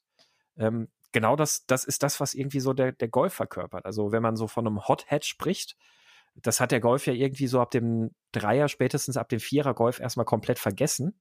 Es hat bis zur siebten Generation gedauert, bis es der Spaß wieder ein bisschen zurückkam. Und äh, der Golf 2, der ist halt noch genau das. Also so, ja. so, ein Auto, so ein total fahraktives, lebendiges Auto, das du einfach in die Kurven schmeißt und ja. Spaß hast. Und Wusstest du, dass Striezelstuck äh, erste Generation GTI noch hat? Echt? Ja. Nee. Der fährt den auch noch. Ja, oder aus genau diesen Gründen natürlich. Also er fällt, weiß, er holt halt manchmal noch raus. Ja. Und das, das, das ist einfach die Sache. Es ist vielleicht nicht das perfekteste, nicht das schnellste Auto oder sonst irgendwas, aber es ist einfach ein Auto, das ihr, wenn, wenn, wenn du so jemand bist, der einfach so, so richtig Freude am, am, am, am spaßigen Fahren hast. So ein bisschen auch wie hier mit dem Cayman, ne? Dann, dann ist das, ist das einfach ein, ein geiles Auto. Das hat mich voll überrascht, weil ich, für mich war Golf halt immer so, na, ist voll langweilig und auch Porsche, ich habe es ja gesagt, als wir über den Cayman gesprochen haben, Porsche war für mich auch nie so ein Ding, weil ich halt immer gesagt habe, ja, Porsche ist halt der Golf unter den Sportwagen, also völlig uninteressant. Und genau das spiegelt ja auch wieder, wie ich den Golf immer bewertet habe, völlig uninteressant. Und ich bin da eingestiegen und ich habe das Ding einfach nur total gefeiert. Es hat mir so Spaß gemacht. Aber Sebastian, da muss ich dir zustimmen. Also ich hatte ähm, damals halt auch nie ähm, äh, irgendeinen Gedanken an Golf verloren, weil für mich war der irgendwie ja zu gewöhnlich und zu langweilig. Und ähm, du hast gerade gesagt, das ist vielleicht nicht das perfekte Auto, aber ich glaube schon, dass es eigentlich von den dreien Autos so den besten Spagat gebracht hat. Also mhm. du hast ja so von dem fahrdynamischen geschwärmt und ähm, das, der GTI ist ja eigentlich ähm, das coolste sportliche Auto, was aber gleichzeitig äh, für den Alltag alles ähm, mitbringt. Also der hat ja unser Gepäck mitgenommen, was in den Corsa nicht reinpassen konnte, wegen dem Überrollbügel. Da war ja richtig viel Platz. Ähm, man konnte auch komfortabel fahren. Äh, die Übersicht war super durch die großen Fensterflächen und ähm, also auch wenn der Wagen noch keine Parksensoren hatte oder so, also einparken war damit kein Problem. Also eigentlich bringt der Golf ja alles ähm, mit, was man möchte. Also hohe Alltagstauglichkeit, aber trotzdem, wenn man es möchte, äh, kann man es richtig krachen lassen. Also die, die äh, Spreizung ähm, an Alltagstauglichkeit und Sportlichkeit ist bei dem Auto am größten gewesen. Mhm. Und, und dann dazu eben halt noch so dieses, ähm, die, die Ingenieursarbeit, die in dem Auto steckt, die du dem bis heute anmerkst. Also ich meine, gut, der war auch der jüngste von den allen. Ich glaube 89 Baujahr, ne? Genau, ähm, 89, ja. 89. Aber du, du hast ihm trotzdem halt angemerkt einfach, der, der ist einfach auf dem Stand wie ein modernes Auto. Wenn du da jetzt das Armaturenbrett rausreißen würdest und ein modernes Armaturenbrett reinpackst, dann, dann würdest du kaum noch denken, dass das ein altes Auto ist. Äh, weil, weil sich einfach fährt wie ein, wie, ein, wie ein aktuelles Auto. Also natürlich jetzt nicht wie ein, ein Hightech, äh, super clean entwickeltes modernes Auto, nicht wie ein A3 oder was weiß ich was nicht alles, aber halt, ähm, äh, es könnte auch immer noch gut ohne Probleme mit, mit modernen ähm, weiß ich nicht, äh, mit modernen Japanern oder sowas halt mithalten. Ja, oder, äh, oder anders auch gesagt, mit modernen Autos dieser Größe, weil mhm. die Kompaktklasse ist ja größer geworden. Ja. Um, um die ganze Mehrtechnik. Ja, genau, das, das ist vielleicht ein guter Vergleich, richtig. Ja. Also es wäre es wär ja heute das B-Segment, wo der unterwegs wäre von der Größe. Ja. Und mit den Autos muss man vergleichen und da, da gibt es wirklich massenhaft schlechtere Autos als ja. diesen alten GTI. Selbst, selbst mit äh, etwas Laufleistung, wenn sich jemand da etwas drum gekümmert hat. Ja, den aktuellen Clio 5, den ich hier vor, vor der Tür stehen habe, ne, von, von Cluno, äh, ist, ist, muss ich echt sagen, und das, das bedeutet das was, wenn ich das einem Renault anerkenne, also einem normalen Renault, keine S-Modell, ähm, der ist kein schlechtes Auto. Ähm, Ja, aber alleine, alleine Motor und Getriebe, wenn ich das aus dem Golf in dem Auto hätte, das wäre ein um, um Längen, um, um wirklich Meilen besseres Auto. Ja. Ja, das deswegen ja, der, mein, mein Favorit, der, der Golf 2. Ähm, das, das ist mein Favorit deswegen geworden, obwohl ich gar nicht damit gerechnet habe. Beim, und, äh, und Daniels auch. Äh, nee, äh, nee Daniel, also, das ist, er hat, äh, ne, also aus, aus, aus objektiver Sicht, aus objektiver Sicht sind wir uns da, oder ne, ich glaube, Daniel, da sind wir uns wahrscheinlich einig aus objektiver Sicht, aber aus subjektiver Sicht hast du einen anderen Favorit natürlich, ne? Genau, also ich, ich muss tatsächlich sagen, also äh, der Golf war für mich tatsächlich so der Allrounder, also der wirklich das, eigentlich das beste Gesamtpaket äh, geliefert hat. Ähm, und äh, ich war auch begeistert von dem Golf, äh, aber wirklich gepackt hat mich der Corsa irgendwie. Ähm, der war dann doch ein Eckchen puristischer und ähm, ähm, ich habe mich da wirklich wohlgefühlt. Also die, die engen Sportsitze, man hat da richtig äh, ein tolles Fahrgefühl äh, bekommen, die direkte Lenkung und einfach, ähm, einfach Spaß am Auto gehabt. Und äh, da habe ich halt auch gemerkt, dass es gar nicht so viel braucht, um wirklich Spaß zu haben. Also der Corsa hat jetzt wirklich nicht viele PS, also mit, mit 83 PS und dem niedrigen Gewicht und ähm, eigentlich keiner Sonderausstattung, aber ähm, noch genug, um äh, viel Fahrfreude zu bereiten. Ja, oder einfach weil halt wenig dran ist, ist es lustig. Ja. Alles rausreißen. Und, und man spürt man wirklich äh, viel von, von der Fahrt, von der Straße, und ähm, ja, das hat mir echt Freude gemacht und deswegen habe ich den äh, in mein Herz geschlossen. Ähm, ja, auch mein dasselbe Baujahr wie ich und ähm, ja, ich habe ja auch selber einen Opel-Background und irgendwie äh, haben wir da äh, sehr gut zueinander gepasst. Ja, und Heiko, war, war der Corsa dann nicht so, nicht so geil, wie du es erhofft hattest? Also ja, also fahrtechnisch macht er natürlich Spaß, ne? Das ist ja keine Frage, weil äh, wie ihr schon gesagt habt, das Ding ist leer, wiegt nicht viel, direkte Lenkung und du kannst damit schon Spaß haben, sag ich mal so. Aber für mich als äh, etwas größerer Mensch ist es halt eher so wie so eine. Also ich bin die erste Strecke ja gefahren mit dem Ding und ähm, danach hast du halt schon Rückenschmerzen gehabt. Also ich persönlich. Also man, man muss dazu sagen, beim Heiko und dem Corsa, also es kennt sicherlich jeder so diese, diese Comic-Bilder oder sowas von, von einem Clown, der aus so einem Miniaturauto aussteigt. Ungefähr so sah das aus, wenn man beim, beim Heiko im Corsa die Türe aufgemacht hat. ja, es, also ich habe ich hab grundsätzlich durch sämtliche Spiegel nichts gesehen. Also gar nichts. Wie groß bist du denn? Äh, nur 1,86, aber trotzdem, du hast halt durch den Käfig nach oben, durch die Sonnenblende, die so halb im Gesicht rumhängt, also du bist immer so irgendwie so, so geduckt gefahren und, und ähm, quasi der Oberkörper war halt irgendwie schon, schon ein bisschen Fenster zusammengefaltet. Ja, also auch deswegen, also wie schon gesagt, das macht Spaß, aber, aber lange Strecken ist mit dem Ding, also pff, Kannst und zwar unglaublich laut. Also. Ja. Genau, also seine, seine, seine, beste Leistung hat er immer zwischen dreieinhalb und viereinhalb Umdrehungen gehabt. Und dementsprechend musst du halt immer so laut fahren. Ja, schon, schon noch was da drüber, aber, aber ja, du musstest, musstest den halt schon aus, ausdrehen und ausquetschen. Aber vor allem auch was, was du gerade sagst, so von, von den Platzverhältnissen, von der, von der Größe. Also ich bin ja auch 1,89, aber ich glaube, du bist vor allem so ein Sitzriese. Ähm, das, das, bei, bei, mir verteilt sich das anscheinend irgendwie beim Sitzen immer noch halbwegs günstig. Äh, du, du bist halt echt so ein Sitzriese vom, vom Oberkörper her, wie gesagt. War schon mega zusammengefaltet.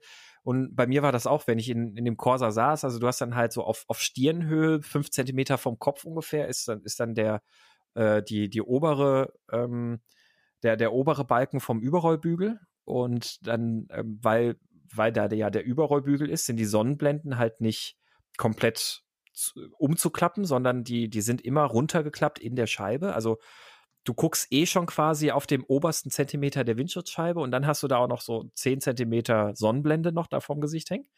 Also du siehst einfach, also ich habe da drin die ganze Zeit eigentlich auch immer nur so die, die, die, die nächsten 100 Meter vor mir gesehen, gefühlt. Genau. Äh, einfach weil, weil weiter konntest du nicht gucken wegen der Sonnenblende. Oder du musstest dich so ducken.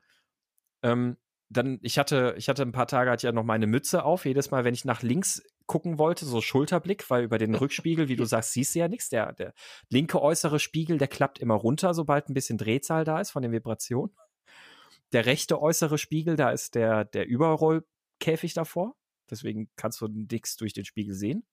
Und dann willst du halt nach links so einen Schulterblick auf der Autobahn gucken, machen und dann, dann bin ich jedes Mal mit dem, mit dem Schirm von meiner Mütze am Überrollbügel hängen geblieben. ähm, also ja, es ist, äh, hat, hat so ein bisschen Geber, äh, Nehmerqualitäten gefordert, das, das Auto. Ähm, ja, ja. Und also, äh, laut und so bin ich ja gewohnt auch, aber, aber ja, es war, war da, da hat Daniel vielleicht Vorteile gehabt als etwas kürzerer Mensch. genau, ich, ich bin nur 1,75 und äh, aber es ist natürlich äh, die Hosenträgergurte haben einen äh, reingezogen und äh, ja. es, also man, man, es war schon ein anderes Fahren, aber das hat mir, genau das hat mir auch Spaß gemacht. Ja.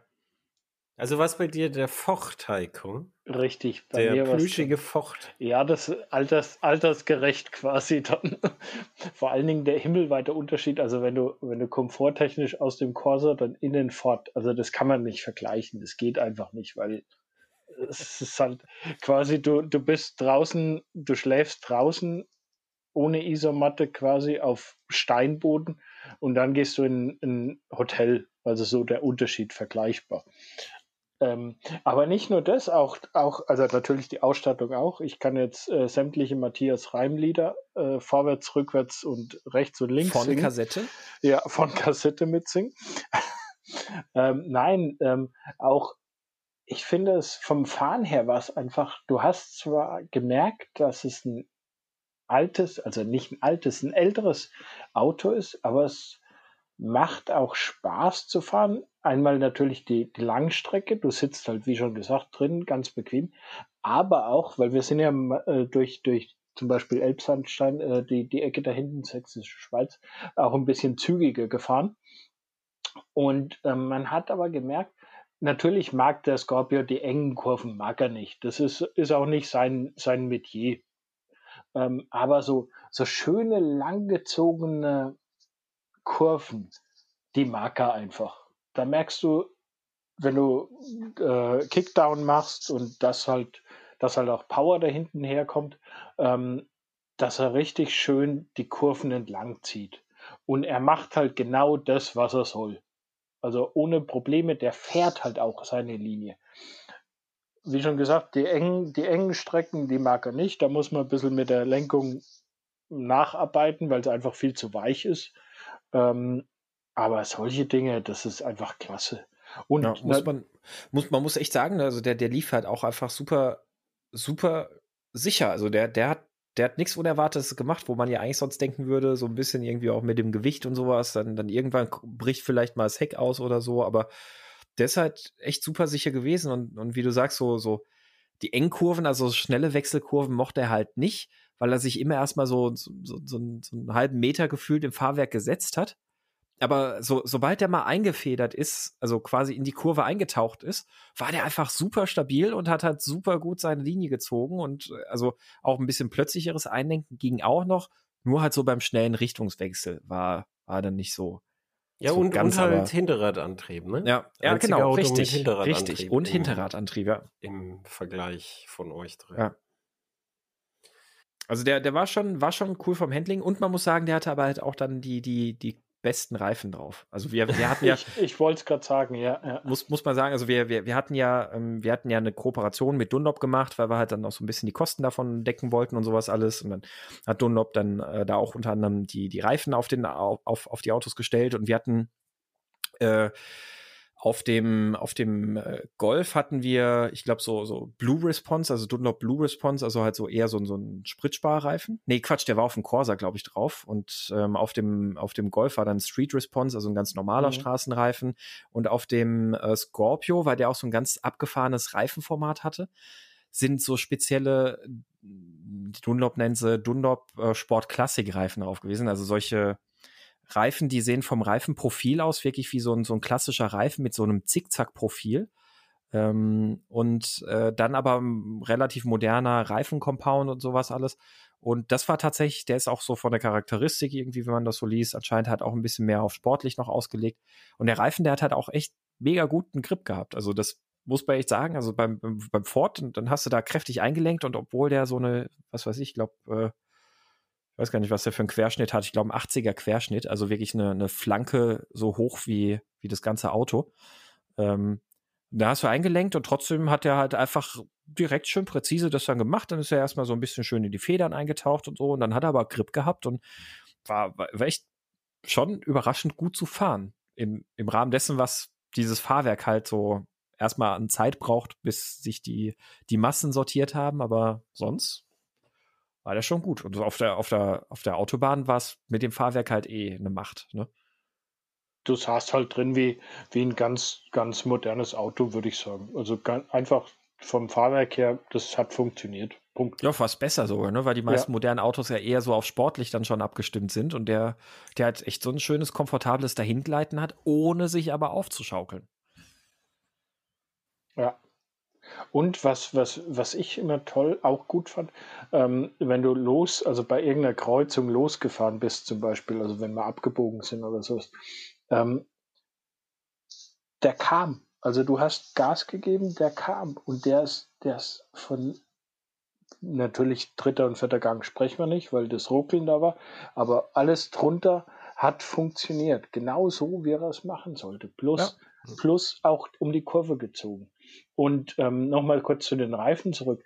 Ich fand, fand ähm, es hat optisch zu dem Scorpio perfekt gepasst. Also der, der Dunlop, der, der Sportklassik-Reifen, wirklich optisch perfekt dazu gepasst. Mhm. Ja, es ist, war, war, bei den anderen beiden Autos hätte es halt nicht so gepasst, einfach von der Optik, weil es halt eher so ein, so ein ja, es ist halt optisch schon so ein, so ein Oldtimer-Reifen einfach, ja. ne? Und das hat beim, beim, beim Scorpio so mit seinem, mit seinem eher gediegenen Look, äh, hat das, hat das auch tatsächlich gut gepasst. Und, ja. äh, war, äh, war, also ist, ist cool. Man muss aber auch sagen, dass die, diese Reifen lässt sich Dunlop halt auch gut bezahlen. Also das ist so. so ja, aber ich würde, ich würde trotzdem sagen, wenn man ein altes Auto kauft, würde ich jedem raten, neue Reifen drauf zu machen. Ja. Es ist, ja. weißt du, selbst wenn es dasselbe Fabrikat ist und die und dieselbe Type vom Reifen, einfach neu, trotzdem neue drauf machen die, die einfach noch nicht so komplett ausgehärtet sind. Und allein das äh, wirkt schon Wunder. Wenn ich dann überlege, ich habe gestern in der Motorrad-Facebook-Gruppe irgendwo was von einem gelesen, der, der hat sich jetzt eine gebrauchte Deauville gekauft. Ja, ne, hier, ne, die, die gute Deauville. Äh, die hat jetzt äh, 13.000 Kilometer gelaufen und da sind noch die, die ersten Reifen drauf. Und, oh, die Honda damals drauf gemacht. Und ja? ich, ich frage mich echt, äh, der, der hat dann so gemeint, ah, die sehen eigentlich noch gut aus, soll ich die drauf lassen? nee, nein. nein. Die Antwort ist nein. Die Antwort ist nein. Mach dich nicht unglücklich. Nee, nee, absolut nicht. Ja, und das, das Coole ist ja bei diesem Dunlop äh, Sport Classic, also er sieht ja halt alt aus. Ähm, das, äh, das Profil-Layout ist äh, wie bei alten Autos, aber trotzdem ist da ja moderne Technik drin. Also ja, so kein Stilbruch halt, ne? Das genau. Ist, ist halt ganz schön, ne? Genau. Und das, und das gibt's für, das gibt's für die, die meisten Größen und für Autos und Motorrad und das Angebot ist wegen dem großen Oldtimer-Bestand ja. ist mittlerweile echt gut geworden. Also es gibt keinen Grund, das nicht zu machen. Ja. Ja, also das, das war so unser, unser Trip in der Nutshell. Also ich glaube, wir könnten jetzt noch ganz, ganz viele Sachen irgendwie auch im Detail erzählen, auch so von den allen Orten, die wir uns angeguckt haben und den einen Tag in der sächsischen Schweiz in unseren perfekten 90er Jahre Outfits. Äh, es war ein Traum, es war ein Fest. Wir haben sehr viele Leute zum Lachen gebracht. Äh, also die, die Fotos, die ähm, der Marcel ist gerade in den letzten Zügen, die zu erarbeiten, da freue ich mich schon sehr, sehr, sehr drauf. Also das, äh, das war, war einfach, war einfach super und äh, viele interessante Geschichten. Ich glaube, das war es, was man am Ende jetzt echt so sagen kann, auch was die Tour so besonders gemacht hat, so die ganzen Eindrücke, die wir da so sammeln konnten. Und die werden wir jetzt natürlich versuchen, in den nächsten Wochen zu digitalem Papier zu bringen. Äh, mit den ganzen Fotos. Da werden dann nach und nach ein paar Artikel äh, zu kommen auf unseren Blogs. Wie gesagt, ist dann alles verlinkt. Hm. Und ich glaube, wenn, sobald da was online ist, können wir das natürlich in der nächsten Hupe auch nochmal irgendwie mal kurz anteasern, einfach mal kurz Bescheid geben, hey, da gibt's jetzt was zu lesen, weil wenn ihr jetzt nachguckt, werdet ihr wahrscheinlich noch nichts finden. Ähm, und äh, ja. Oder noch schnell alles raushauen. Das schaffen wir wahrscheinlich nicht mehr. das geht gar nicht in so viel, so viel Content, das ist und Eindrücke, das ist, wir sind ja immer noch am Verarbeiten dabei. Du, du sagst gerade, das geht gar nicht. Auf der anderen Seite darfst du dich vergessen, Clemens ist professioneller Schreiber. Der, der kriegt alles gut runtergedampft. Und vor allem Werbetexte bist du ja auch, ne, Clemens?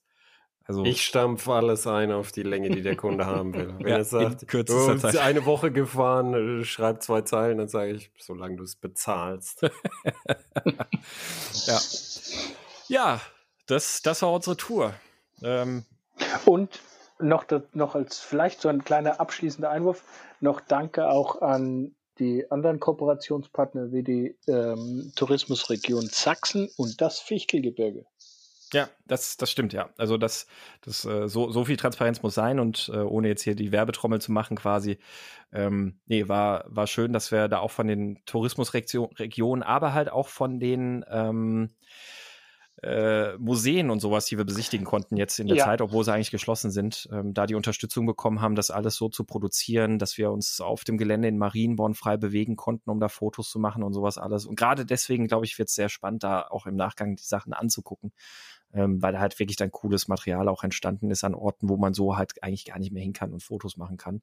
Jetzt sind wir bei fast zwei Stunden. Äh, Clemens, du darfst jetzt noch dein abschließendes Urteil geben, ob wir, ob es jetzt total langweilig war, was wir erzählt haben. Nein, ich bin immer, ich, ich bin, ich bin immer an äh, allen Dingen interessiert und äh, wie, wie, wir vorhin festgestellt haben, als ich, äh, als ich dich äh, versehentlich voll aus dem Konzept gebracht habe, deshalb frage ich ja auch immer äh, so nach. Und ähm, ich, äh, ich, ich fand es interessant. Schön. Ja, dann hoffen wir, dass das den, den Zuhörern auch so geht, ne? dass, dass sie es auch interessant fanden. Und äh, im Zweifelsfall durch diese Mammutfolge könnt ihr euch natürlich ja auch mit, mit äh, Kapitelmarken durchnavigieren, wobei da sind wir jetzt zu spät, um das zu sagen, weil dann sind ja schon sind sie ja schon am Ende der Folge angekommen.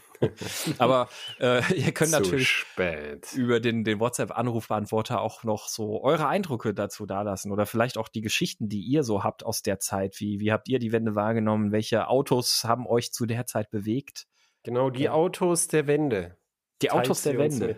Ja, äh, da, da wäre ich sehr Eure gespannt. Autos der Wende natürlich. Ja.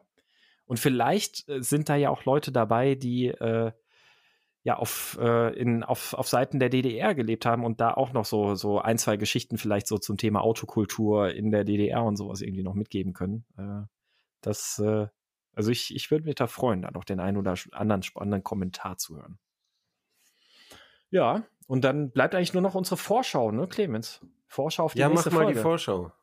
Ja, die nächste Folge ist, äh, da, da graben wir nämlich, ein, ein, kann man ja fast sagen, ein Klassiker auf. Also wir machen einen Teil 2, eine Fortsetzung. Ähm, nämlich sprechen wir nochmal wieder über die Griffe ins Klo auf zwei und vier Rädern.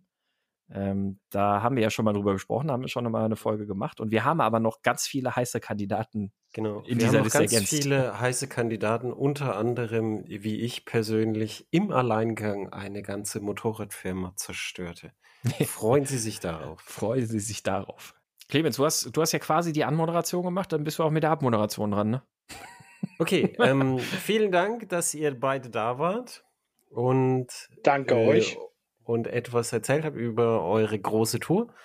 Und äh, ich, äh, ich hoffe, dass ihr zügig eure Bilder verarbeitet und online stellt, dass unsere Leser sie anschauen können. Denn das fände ich sehr schön. Ja, auf jeden Lieber Fall. Leser und Zuhörer, äh, bis zum nächsten Mal. Macht's gut. Tschüss. Tschüss. Ciao.